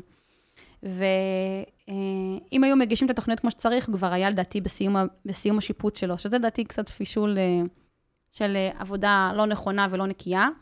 אה, וזה מתחם כולו שהוא צמח לא בגלל העירייה, הוא צמח בגלל יזמים מקומיים שפתחו בתי עסק מגניבים ושווים וטובים, שבאמת, אזור קולינרי משגע, והשוק הזה הוא השוק הכי טוב שיש בעולם, כאילו המקום באמת. פצצה, כן? אה, אז אתה מכיר, כן. לא, אני מכיר כי יש לי שם אה, חברים אבל שהם מבחינת מוכרים השקעה- פיצה, וזה נראה פצצה. אה, פיצת תלפיות, כן. לא, אני מדבר על אה, באזור שם ליד, כן. אבל מתחרה, אבל אה, נראה פצצה. באמת, זה נראה באמת מקום... פצצה, ותקשיב, גם, ה- ה- אתה גם תסתכל, אתה רואה את הסביבה הפיזית שהיא לא מטופחת, שאפשר להשקיע טיפה יותר, כדי כן. טיפה להפוך אותה למשהו שיותר נעים לעבור בו ויותר אה, ככה ידידותי. ועדיין זה יזמות, זה לא עזרה של רשות. ואת זה אפשר לתקן, כי פה, אם מסתכלים על זה ממונחים של, של תיירות, של אה, אה, מיסים מעסקים, של אה, אזור מגורים שהוא יותר בטוח והכול. יש את כל הסיבות בעולם להשקיע במקום הזה, לא להרוס אותו, כן? לפעמים ההשקעה היא הופכת להיות נובורישית כזאת שהורסת מקומות אותנטיים. אני לא אוהבת את זה. אני אוהבת את זה שהשוק הוא שוק, אבל אפשר לעשות הרבה דברים אה, אה, טובים. ובהקשר של הביטחון אישי, זו סוגיה מאוד קשה באזור הדר. כן, יש, מה שקרה זה שהרבה משת"פים, פשוט ריכזו אותם באותו אזור. זה קרה גם בבאר שבע, ו- בשכונות מסוימות שיש אלפי אנשים, כי זה כמה משפחות גדולות, של נכון. משת"פים שהוציאו אותם מהשטחים, השב"כ דאג להם, שמו אותם, נכון. מן הסתם לא בתל אביב, שמו אותם בחיפה, בבאר שבע, יודע, זה לא- ונוצרו אין- בעיות עומק, זה- שאנחנו כל כך נצטער עליהם עוד שנים. זה לא היה בעייתי אם היה פיזור נכון, אבל כשאתה מייצר איזשהו כאילו מרחב שהוא כאילו ממש מוקף, ובסוף... אתה מייצר אה, גטו. בדיוק, אבל זה בעיה, זה לא נכון גם. כאילו, גם המדינה צריכה לא רק לשים אותם, וזה צריכה גם לראות איך אפשר כאילו להפוך את, ה, את החיים שלהם לאיזה משהו שאפשר גם לנהל איתו כאילו מרחב קהילתי. אה, וזה תמיד הישראלי והחצי עבודה שהיא עושה, אבל זה כאילו זה משהו שהוא והיעדר. אכיפה, כי יש חוק, נכון, ואנחנו לא מכבדים. אותו. לנו היה מקרה שאני מכירה של חברה שלי, שהיא נעלה איזה מרחב לנערות, והייתה איזה, איזו נערה שהייתה עדה לאלימות מאוד מאוד קשה, התלוננה במשטרה, ואז בגלל שזה היה משת"פ, הם אה, לא, לא טיפלו בזה, ואז היא הייתה מאוימת כל השהות שלה באותו מקום. אז רק להגיד כמה זה לפעמים, אה, לא רק עניין של אי נוחות, אי אפשר לייצר מרחבים שאין בהם דין ואין דיין. זה בדיוק העניין של ריבונות, דיברנו על זה לפני כן. משילות וריבונות היא משהו שמדינה צריכה לקחת עליו אחריות אמיתית, לא בכאילו, ולטפל בדברים האלה ולייצר לזה מנגנונים אמיתיים. אה, עם כל ה... תגידי לשר הביטחון פנים, את רואה אותו מדי פעם, אה, תגידי לו שראם מוסר שהוא חייב לעשות את העבודה שלו יותר טוב. אני אה, חושבת שהוא לא מוכשר ולא כשיר. אני חושבת שאנחנו רואים גם הרבה, תראה, שים לב מה זה, שר שיש לו כישרון, נגיד משה ארבל, פשוט יודע מה לעשות. כן, הוא כבר הודיע ש- שהוא יותר, הוא לא חוזר לתפקיד. שזה גם עצוב. כן. ושר שלא יודע מה לעשות, הוא רק מאשים כל הזמן, ועושה תרגילים תעלולים של יח"צ. זה ממש, הרי בן אדם מוכשר פשוט היה עובד. בוא נעשה עוד קצת שאלות. אה, כן. התחילו להגיד מה אלרגיות בנוסף לכל, אני אומר לך, היום הזה לא ייגמר טוב. אה, מה ההבדל בין נועם, והרבה אנשים שואלים, אה, מה ההבדל בין העבודה למרץ? על מה אלה יצביעו בעד, ועל מה- מה אלה יצביעו נגד? תשמע, כרגע בגלל ש... מרץ לא קיימת אה, ולא עברה אחוז חסימה, אני חושבת שצריך לשאול איך עושים איחוד כזה נכון, ואיך אה, מחדדים רגע את הזהות האידיאולוגית של תנועת העבודה בתוך איחוד כזה. אה, למשל, אני, אני מאוד מאמינה במפלגה סוציאל-דמוקרטית אה, שחותרת לפתרון שתי מדינות. ומרץ לא? לא, אני אומרת, אני מה הייתי רוצה ש... לא, אני אומר, מה ההבדל בסוף? לא, אני חושבת שמרץ גם יש משקל אה, מאוד אה, אה, מרוכז יותר גם בזכויות אדם. אני חושבת שמפלגת העבודה לא יכולה להתעלם מזכויות אדם, היא צריכה לעסוק בזה. אני גם עוסקת לא פעם בזכויות אדם בעצמי, אני מטפלת במלא פניות ציבור כאלו, ובטח היום שאין להרבה ארגונים למי לפנות, אני כתובת. אני עושה את זה כי אני ממש מרגישה שזה הצורך שלי לעשות את זה. אבל אם הייתי רוצה שמה יהיה הגולת כותרת של מפלגה, אה, מפלגת העבודה, אה, כרגע קדימה לשנים הקרובות, צריך להיות בעיניי כלכלי-חברתי אלטרנטיבה למציאות הקיימת היום. ובוודאי לא להתעלם ממה שקורה אה, בשטחים, בטח נוכח מה שאנחנו רואים בתקופה האחרונה, לא מה... אני, אני לא חושב שבפועל יש הבדלים. זאת אומרת, אני מצטער לשים לא, אותך פה על הספוט, אבל כל אחד מחברי הכנסת בשתי המפלגות אגב. היו יכולים לעבוד בשנייה גם. זאת אומרת, יאיר גולן הוא יותר עבודה ממרץ בעיניי. הוא גם, הוא גם שקל להיות במפלגת העבודה, זאת אומרת, אין, אין ספק שיש כאן... גם מרב מיכאלי הייתה פה לפני שמונה שנים, ואמרה באותו מידה הייתי יכולה להיות בליכוד ולא בעבודה. בסדר, זה... אמרה את זה? אמרה את זה. את יכולה לתפוס לי המילה, כי מישהו כבר פרסם את זה מתישהו, חזר איזה חמש שנים אחרי, אבל אמרה את זה. הופתעתי. שכנה שלי, שלא תצעק עליך. לא, בסדר, לא, זה... כן. מה שאני רוצה להגיד זה שאני חושבת שהיום צריך להסתכל לא על ההבדלים בין המפלגות, כי אנחנו ביום שאחרי בחירות, התפקיד שלנו עכשיו זה לייצר אלטרנטיבה שתוכל לבחירות הבאות. צריך להסתכל איך עושים את החיבורים האלו נכון, ועושים אותם. אה, אז אני, במקרה הזה, כן בעמדה של חברי גלעד קריב, שצריך לייצר חיבורים. אני גם אומרת יותר מזה, בגלל שאנחנו מפלגה דמוקרטית, שיכולה גם להזמין אליה, אנחנו גם יכולים, החיבורים יכולים להיות על כל הרצף, גם מגורמי מחאה וגם עם uh, עוד כוחות שצריך להזמין אלינו ושייכנסו למערכת הפוליטית. Uh, הייתי מאוד שמחה שזאת תהיה מפלגה, אבל זאת uh, דמוקרטית בהוויה שלה. רוצה לעשות קצת שאלות קנטרניות? יש לך כוח? יאללה, ננסה. זה, זה יהיה החלק האחרון של הפרק, שלא יגידו שזה הסוף. שלא היינו קנטרנים בסוף. כן. אני פשוט פחות אוהב את הגישה כאן, אני פשוט אוהב לתת לאנשים כאילו, אני קוטע מלא, אבל אני מעדיף לתת לאנשים uh, להביע את דעתם. כן. Uh, זה פחות אהוב על ידי רוב האנשים, נראה לי.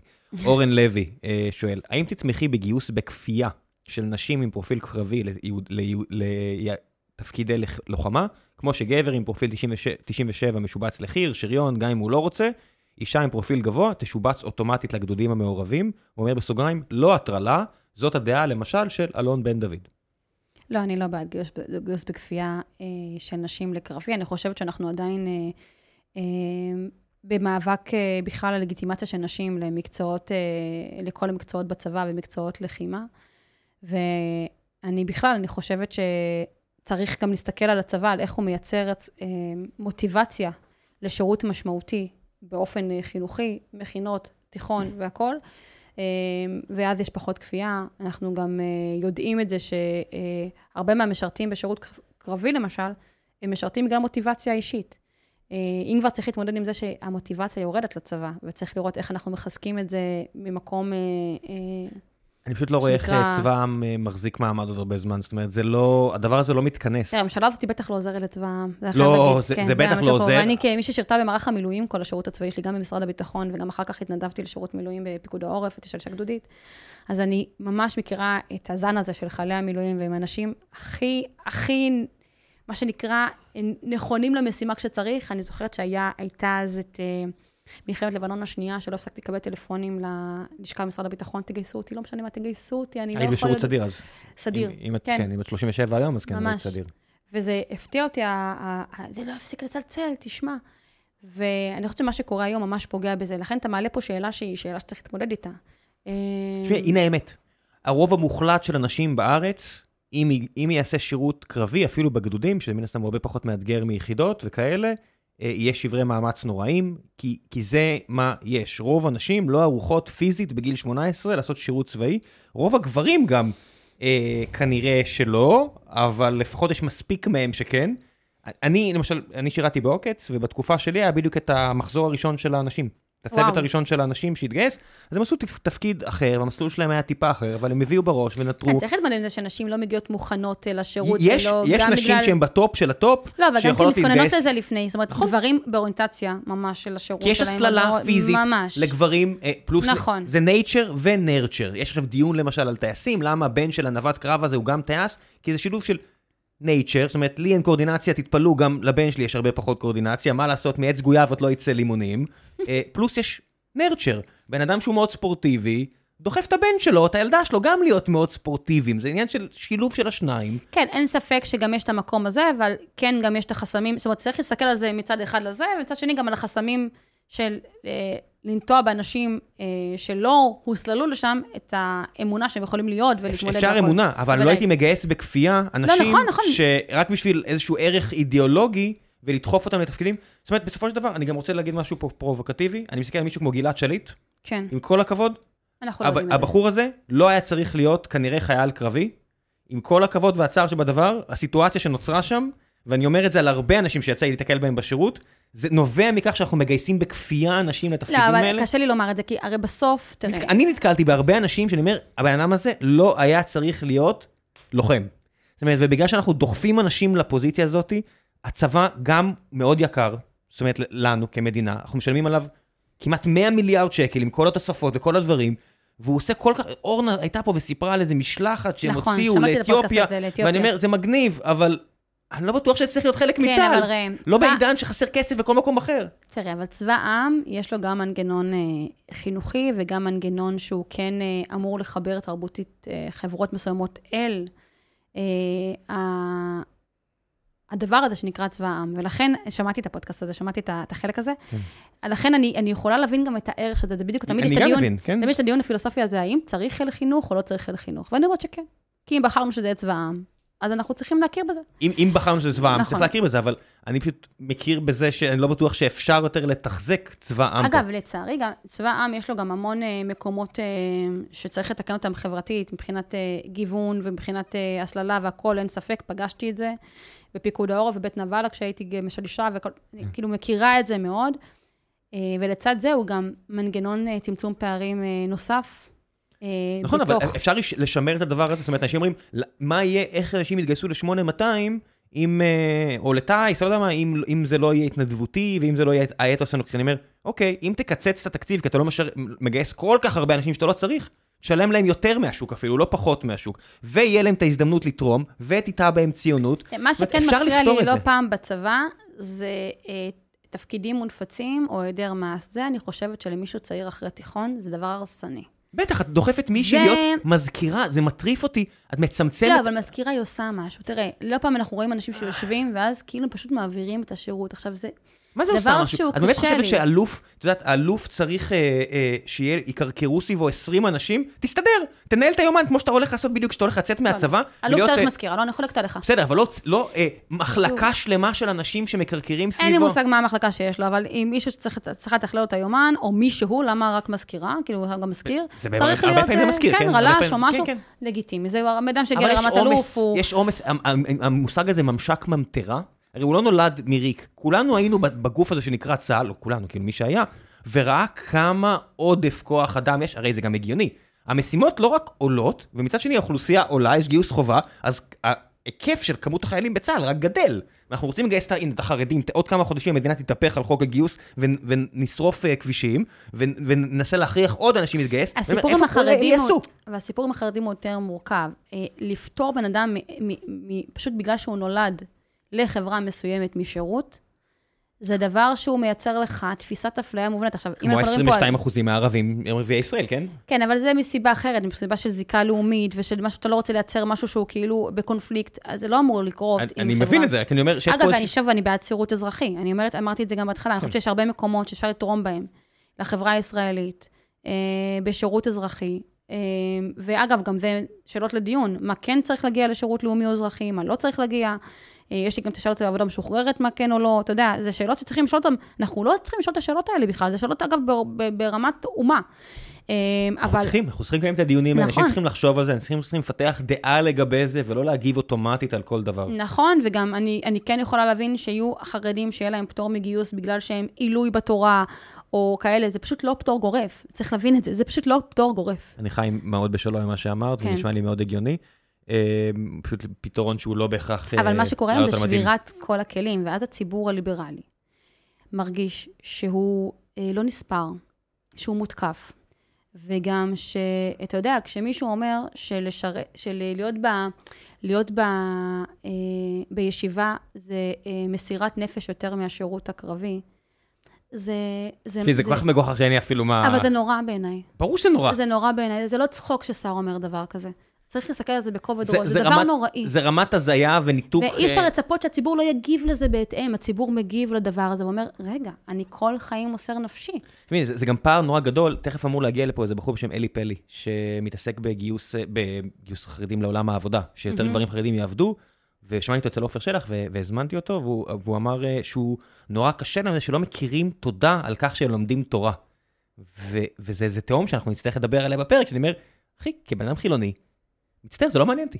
זאת אומרת, אתה רוצה ללמוד, תלמד, אתה לא רוצה ללמוד, אל תלמד. אני חושבת זה לא מעניין אותי. אני חושבת שאם זה היה מדוד ולא פטור פשוט גורף, אז היית יכול להכיר תודה לקבוצת אוכלוסייה, אני לא רוצה להכיר תודה. שהיא משמרת לך רגע איזשהו... אבל לא משמרת לי. אני אומר, אם, אם עכשיו הכל ייעצר, יש יהדות. הרי היהדות היא לא רק שאתם לומדים את זה, אני אומר, יש פולחן, יש אנשים מסורתיים. בן אדם מסורתי שהולך לבית הכנסת ואת כל החגים וחי חיים יהודים, משמר לא פחות מהבן אדם שיושב וקורא את התלמוד כל היום, ומתפלפל באם צריך לשטוף את החסה או לא צריך לשטוף את החסה. כן, אבל אותו בן אדם אחר כך יהיה רב של בית כנסת, או כל מקום אחר, ואז אתה רוצה, אתה בסוף רוצה שלך את המישהו שמחזיק לך רגע את ה... אני מסתכלת על זה רגע ממקום שאומר, אני לא רוצה לבטל הכל. אבל לא, לא, לא, לא חזירות. כאילו, כל החוקים עכשיו של בתי הדין הרבניים ושל uh, תוספת הרבנים לרשויות והכול, זה כבר, אני אומרת, אל תהיו חזירים. בואו נסתכל על זה רגע כמדינה שאמורה להסתכל על כל המרחב והמגוון שבה, ולייצר שירותים שהם גם שירותי דת, שצריכים להיות שירותי דת, אבל לא בתוך הרגשה שכל שאר הדברים לא נתפסים בדרך, לא- שאלה, לא, לא, לא נספרים בדרך, שאלה אחרונה, כי הצוות שלך כן. כבר מת לחלץ אותך מפה, ו- ואני צריך ממש לחזור לדיי ג'וב שלי, אבל שאלה אחרונה שאני חייב לשאול, ולא הגענו לרוב השבט מן הקהל, אני מצטער חבר'ה, מלא שאלו פה על כל העניין של המיסוי. אומרת, כמי שסוציאל דמוקרטית, את רוצה מיסוי יותר... מיסוי פרוגרסיבי. עזבי מיסוי כן. פרוגרסיבי, יותר מיסים. זאת אומרת, אנשים שם שאלו כאילו כל מיני מספרים, זרקו מספרים היפותטיים, נגיד מי, ש... מי שרשמה, אה, אדם שמרוויח 50 אלף שקל במדינת ישראל, נשאר לו 25 נטו. האם את באמת רוצה שהוא ישלם יותר מיסים, או היא תשלם יותר מיסים? ואני אומר, זו סוגיה שבסופו של דבר, עקומת אה, לאופר, לאפר, לא משנה מה, בסופו כן. של דבר, כבר היום, הרוב המוחלט של מס הכנסה מגיע מ-15% מהאוכלוסייה בסך הכל. זו עובדה. אה, כמה עוד אפשר לדחוף את העניין הזה לפני שאנשים יעשו פה רילוקיישן, לא בגלל... אה, זאת אומרת, אני אספר לך, רוב האנשים שאני מכיר שעשו רילוקיישן, וזה רוב מוחלט, לא עשו את זה בגלל מהפכה משפטית כזו או אחרת. הם עשו את זה כי מערכת החינוך פה די מחורבנת ביחס לכמה שהם משלמים. רמת השירותים נמוכה. והם עשו את זה כי הם כן. אה, הגיעו למצב פריבילגיה כזו או אחרת, שהם מרוויחים הרבה כסף, נשאר להם בסוף מעט מאוד, והכל יקר פה. כאילו נגעת בהכל ביחד וזה בסוף משלים. זה, זה הכל זה. עד היום, עד מאי האחרון, יש סקר קבוע שקרן ברל כצנלסון עושים כל שנה, וזה מעל 70 אחוזים, 76 אם אני לא טועה, בעד העלאת מיסים תמורת שירותים. עכשיו, אחרי התקציב הביזיוני שעבר, אני לא בטוחה אם הנתון הזה יישאר אותו דבר, כי אם הציבור מרגיש שהמיסים הולכים רק להסדרים סקטוריאליים, ולא הולכים לשירותים אוניברסליים, כמו שאני מאמינה, אין דבר כזה מדינת רווחה עם הסדרים סקטוריאליים, זה לא, זה לא קורה, זה המצאה ישראלית. זה לא מדינת רווחה, זה שימור הסדר הניאו-ליברלי. זה קלפטוקרטיה. ממש, שימור, שימור הסדר הניאו-ליברלי, מנגנוני פיצוי אה, כאלו של חברות מסוימות. זה לא ניאו-ליברלי, זה משהו אחר. אמרתי, שימור הסדר הניאו-ליברלי כן. על ידי מנגנוני פיצוי. זה לא ניאו-ליברלי בשום צורה, אני, אני לא יכול לקבל את זה. אבל כשאתה בודק, נגיד, אה, קראתי את הספר הנהדר של אה, ג'ורג' לייקי על אה, כלכלה ויקינגית, שהוא ממש מסביר שבנורבגיה, אפילו, אה, והמערכת מיסוי שם הרבה יותר פרוגרסיבית, אבל רמת השירותים כל כך גדולה, שיש שם איזושהי הכרה שהמדינה מחזירה לי, יש פה הדדיות כזו, השירותים ברמה מאוד מאוד טובה, ואת זה ישראל לא מייצרת במקביל. ואז אני יכולה להבין את האדם הפרטי, שאומר, אני משלם ולא מקבל, אבל אני בטוחה, בטוחה ראם, שאם הוא היה מקבל, מערכת חינוך ציבורית טובה, איכותית, חופשת לידה הגונה, אה, אה, אה, חינוך בגיל לידה, את כל ההסדרים הבסיסיים שלו, דיור במחיר שפוי, שלא ילך לו על זה כל האקזיט, סלח לי על ההצפה המצחיקה. זה בדיוק זה, אני מזכיר לכולם שבקופנהגן, כן. עיר ממש סבבה, לא, לא אגיד שתל אביב פחות טובה, היא פחות טובה, ובקופנהגן הדיור עולה חצי מתל אביב, 26 אלף דולר, 26 אלף שקל בממוצע, לעומת 50 אלף שקל בממוצע למטר רבוע. נכון. זה לא מתכנס הדבר הזה, זה פשוט לא מתכנס. ואני כן רוצה להגיד לך גם, שבסוף האזרחים פה נהיים עניים יותר ויותר. כוח והקור... הקנייה שלהם מצטמצם, זה עובדה. והקור... יגידו לך שהתל"ג עולה וכאלה, כוח הקנייה לא עולה מספיק. הק... ה... זה, אה, זה לא מחלחל מטה, בוא. זה גם לא מחלחל לא למעלה. מחלחל מטה. גם אנשים שמרוויחים פה נכון. המון כסף אה, ביחסית לעולם, נשאר להם בסוף מעט מאוד כוח קנייה. ממש, ובסוף, אה, אנשים בעוני בישראל הם גם מעמד בינוני שהוא נמצא מפסע. זאת אומרת, הקורונה חשפה עד כמה המעמד הבינוני, אם יש לו אה, בדיוק חודשיים ללא אה, שכר, הוא כבר אה, מבקש את החבילת מזון משירותי הרווחה. ראיתי את זה ברור. בעיריית חיפה. זה מטורף, זה אכזרי, וזאת מדיניות שהיא פשוט ראש מעל המים, ואסור שזה יהיה ככה. אגב, הרפורמה הכי טובה בחוק ההסדרים האחרון הוצאה, טיפול במונופולים, שזה גם, אני כ- כמי שדוגל בכלכלה שמאלית, ואתה בכלכלה יותר ימנית, היינו מסכימים שאת הריסון של מונופולים בישראל היה צריך להשאיר בחוק ההסדרים. מעניין, כי זה לא קשור לימין או שמאל. ממש לא, בדיוק, ריכוזיות ומונופולים, זה פשוט נוגד כל היגיון כלכלי אה, אה, שמאלי וימני כאחד.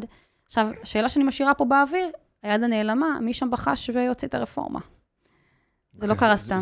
זה, לא כזה, את יודעת, יש דברים שהם מלאכת צדיקים, את יודעת, אני בטוח שקוקה קולה לא הפעילה את ש"ס וביבי נתניהו, בנימין נתניהו, כדי להוציא את המס על, ה, על המשקאות, אבל הם נהנו מזה. לא ואז לא תמיד ה- חודשים לאחר מכן, בנימין נתניהו גילה את הסכרת, שזה באמת, כאילו, אין מילים עד כמה ניתוק של ראש ממשלה שמתיימר להיות זה שמדבר בעבור אה, אלו שלא שפר עליהם מזלם. אלו וגם סמוטריץ' דיבר שנייה וחצי שהגפיים שלהם אחרי. נקטעים מקום ראשון ב-OECD בעולם. כן, זה חרא של דבר, מפרסמים את זה. התקציב פרסום הכי גבוה בעולם, כחברה, זה קוקה קולה, מיליארדי דולרים. כן. מה לעשות? מה, התעוררתם באמת שהדבר הזה יש לו מחיר? ניקוטין, סוכר, מה לעשות? רוב ואגב, התקציב, כן? לא רק שתייה ממותקת, אבל אי אפשר להתעלם פשוט מה, מהנתונים האכזריים של, אגב, החברה החרדית והערבית, אפרופו יותר מהאוכלוסייה הכללית, ברור. אבל גם האוכלוסייה הכללית של סוכרת וקטיעת גפיים בעולם. המס סוכר הוא רק חלק ממה שצריך לטפל בזה. אגב, אפרופו ויכוח שלי עם האוצר, מס כזה צריך להיות מגולגל חזרה על בריאות הציבור, צריך להיות צבוע. הם רוצים את זה לקופת הגירעון, אני חולקת עליהם. אוקיי. תמסו, תחזירו את זה לחינוך, לתזונה בריאה, למקומות האלה, תחזירו את זה לבן אדם שידע גם להסתכל על הגוף שלו, כן. אה, ולשמור על הבריאות שלו. למי שחושב שהדבר הזה הוא הנפצה ולא קיים במדינות אחרות, לעניות דעתי, אם תלכו לקזינו הולנדיה באמסטרדם ותשחקו פוקר, המקום הזה ישלם איזה אחוז לא מבוטל מהכסף שלו, הכסף הזה נצבע לאנשים שיש להם בעיית הימורים. לעניות דעתי, אם אני לא טועה, תתקנו אותי, הכסף זה הזה מזכיר לי את צבוע. ה- את האחים עופר שפותחים מחלקה אונקולוגית ברמב"ם. אמ, תשמעי, אני- אני- אין לי- מה להגיד על הדבר הזה, מיקי רוזנטל ישב פה, הוא לא החבר הכי טוב שלהם, אבל כן, כן, אם אתה. עושה חרא, אולי אפשר לצבוע חלק גדול מהכסף שאתה זה, כדי לטפל בחרא שאתה עושה. או לא לעשות חרא. אמ, אמן- שהיה אפשר, אמן שהיה אפשר... אה, תראה, גם בסיפור של אה, פינוי מפרץ חיפה, שזאת ממשלה שלא לא ממשיכה את החלטת ממשלה שלנו, לפינוי המזהמים, אפרופו בגלל החלטות אוצריות קצרות טווח, של החלטה שהיא לא, הניקוי הקרקע הרי, של ה-20 שנה או 15 שנה, השטחי דיור שאתה יכול לעשות על זה, זה רווח למדינה, לדורות הבאים, רווח מדהים. שהיא גם כלכלה בת קיימא, וגם שמירה על בריאות הציבור, וגם בסופו של דבר רווח למדינה. תראה, בסוף, אני מאמינה שכלכלת פריון היא כלכלה שיש לה המשכיות, שהיא לא פג תוקף. המזהמים למשל, הפטרוכימיים, זה פג תוקף. זה, העולם מתחיל לגמל מזה. אנחנו בינתיים הורגים אנשים. כן, זה כמו... אה, איך קוראים למקום הזה ליד ערד? שדה... אה, בריר. שדה בריר, כן. בריר, לא זוכר איך זה נקרא. כן, כן. אה, כן, בשביל. כמה, בשביל כמה מיליארדי שקלים נוספים, אה, מדשנים, אה, יהיו איקס אנשים בערד שימותו מסרטן. נכון, עכשיו ברור שאתה יודע, אצל ערד, מבחינתם, התעסוקה זה סם החיים. אני מבינה את החשש שלהם. זאת אומרת, הם אשכרה בתוך בבחירה בין בריאות לתעסוקה. איזה דבר נורא ואכזרי. המדינה יכולה פה להגיד, אני עושה גם חלופה. וזה באמת, אה, אגב, לא, זה זה לא מתחבר... קל, בוא בוא נכיר זה בזה שזה לא מתחבר קל, לשדה כן. בדרום אולי, או משהו אחר שיכול לייצר חלופה. כן. תראה, אה, אחד הדברים שאני מנסה לקדם במחקר בממ"מ בכנסת, זה אה, מחקר על מעבר צודק. שזה אה, התהליך של חברות שמוציאות תעשייה אה, מסורתית מזהמת ומחליפות תעשייה, ואיך שומרים על העובדים בדרך. אף אחד לא מדבר על העובדים. אתה יודע שבהחלטה של מפרץ חיפה, אה, היה סעיף שדואג שבמנהלת יתכללו את העובדים. יש כאלה שיצאו לפנסיה מוקדמת, יש כאלה פיצויים מוגדלים, יש כאלה שימצאו תעסוקה בתעשייה החדשה שתהיה שם, אפשר לדאוג לזה. הסעיף הזה איכשהו ירד בהחלטת ממשלה. הטיוטות שאני ראיתי, יחד עם החברים, זה היה הסעיף הזה. וזה הטריף אותי. ניסינו גם להגיש על זה איזושהי התנגדות בדרך השרים שלנו, וזה באמת אה, לא, לא הצליח. אבל רק כדי להגיד שלמדינה יש גם כוח לעשות דברים נכון. ולא חצי עבודה. הרבה- הרבה דברים קורים פה, נכון. ואני מבינה כן. את העובדים שחרדים למקום שלהם, אבל אה, פינוי נכון לא צריך להיות אה, החלפת עוול בעוול. הוא יכול להיות גם כזה, אתה נותן מיליארדים לבעלי הון שקיבלו מניית זהב בשחיתות. לא תתקצב רגע את הפיצויים של ה-1,200 עובדים שם? זה- תחשוב על זה, ראם, זה, זה כל כך... אני, במקום הזה, זה מקום של מדינה להיות הגונה גם עם כן, מרחב. אני גם מבין אבל את. אה, משרד האוצר שאומר, אה, נלחמים, השמיכה קצרה, כולם מושכים אותם והם מנסים אבל למצוא במקרה שנגיד מפרץ חיפה, אתה יודע שעתודות הקרקע, שוות הרבה כסף. והפיתוח, אתה יודע שאתה מרוויח, זאת אומרת, זה באמת... אבל זה ייקח הרבה שנים. זאת אומרת, זו מחשבה ארוכת טווח, אבל ואף אחד פה לא חושב ארוך טווח. אה, כן, זהו, זה הפרק הכי מקולל אי פעם. חצי מהפרק היה פה הילד היקר לי בן החמש שקפץ עלינו, חלק היה פה בעיות טכניות, אז זה- נקטע כל הזמן, אין מה לעשות. יאללה, דבר סיכום. אני חושב שאנחנו מסכימים על הרבה דברים בסך הכל. ממש, אני דווקא יוצאת מפה יותר אופטימית להסדרים משותפים שאפשר לעשות בכלכלה הישראלית. את רק צריכה לתפוס איזה שישה אנשים בצד השני ולהגיע איתם גם להבנה. אה, קודם כל שיתפסו עמוד שדרה, ואז נגיע לזה. עמוד שדרה זה נורא קשה. נורא קשה. כן, יש, זה, זה, לא זה, לכולם. זה אמור להחזיק את כל הגוף, את יודעת. אבל זה- ממש היה אחלה. ו- ו- ואמרתי לך בדיוק, אם. עופר שלך היה פה ארבע פעמים, גם את יכולה להגיע ארבע פעמים. אני אאמץ את זה. אני אני נכון, אשמח. כן, יש לנו עוד הרבה דברים לדבר עליהם. עד הפעם הבאה. תודה רבה. לגמרי, תודה. ביי.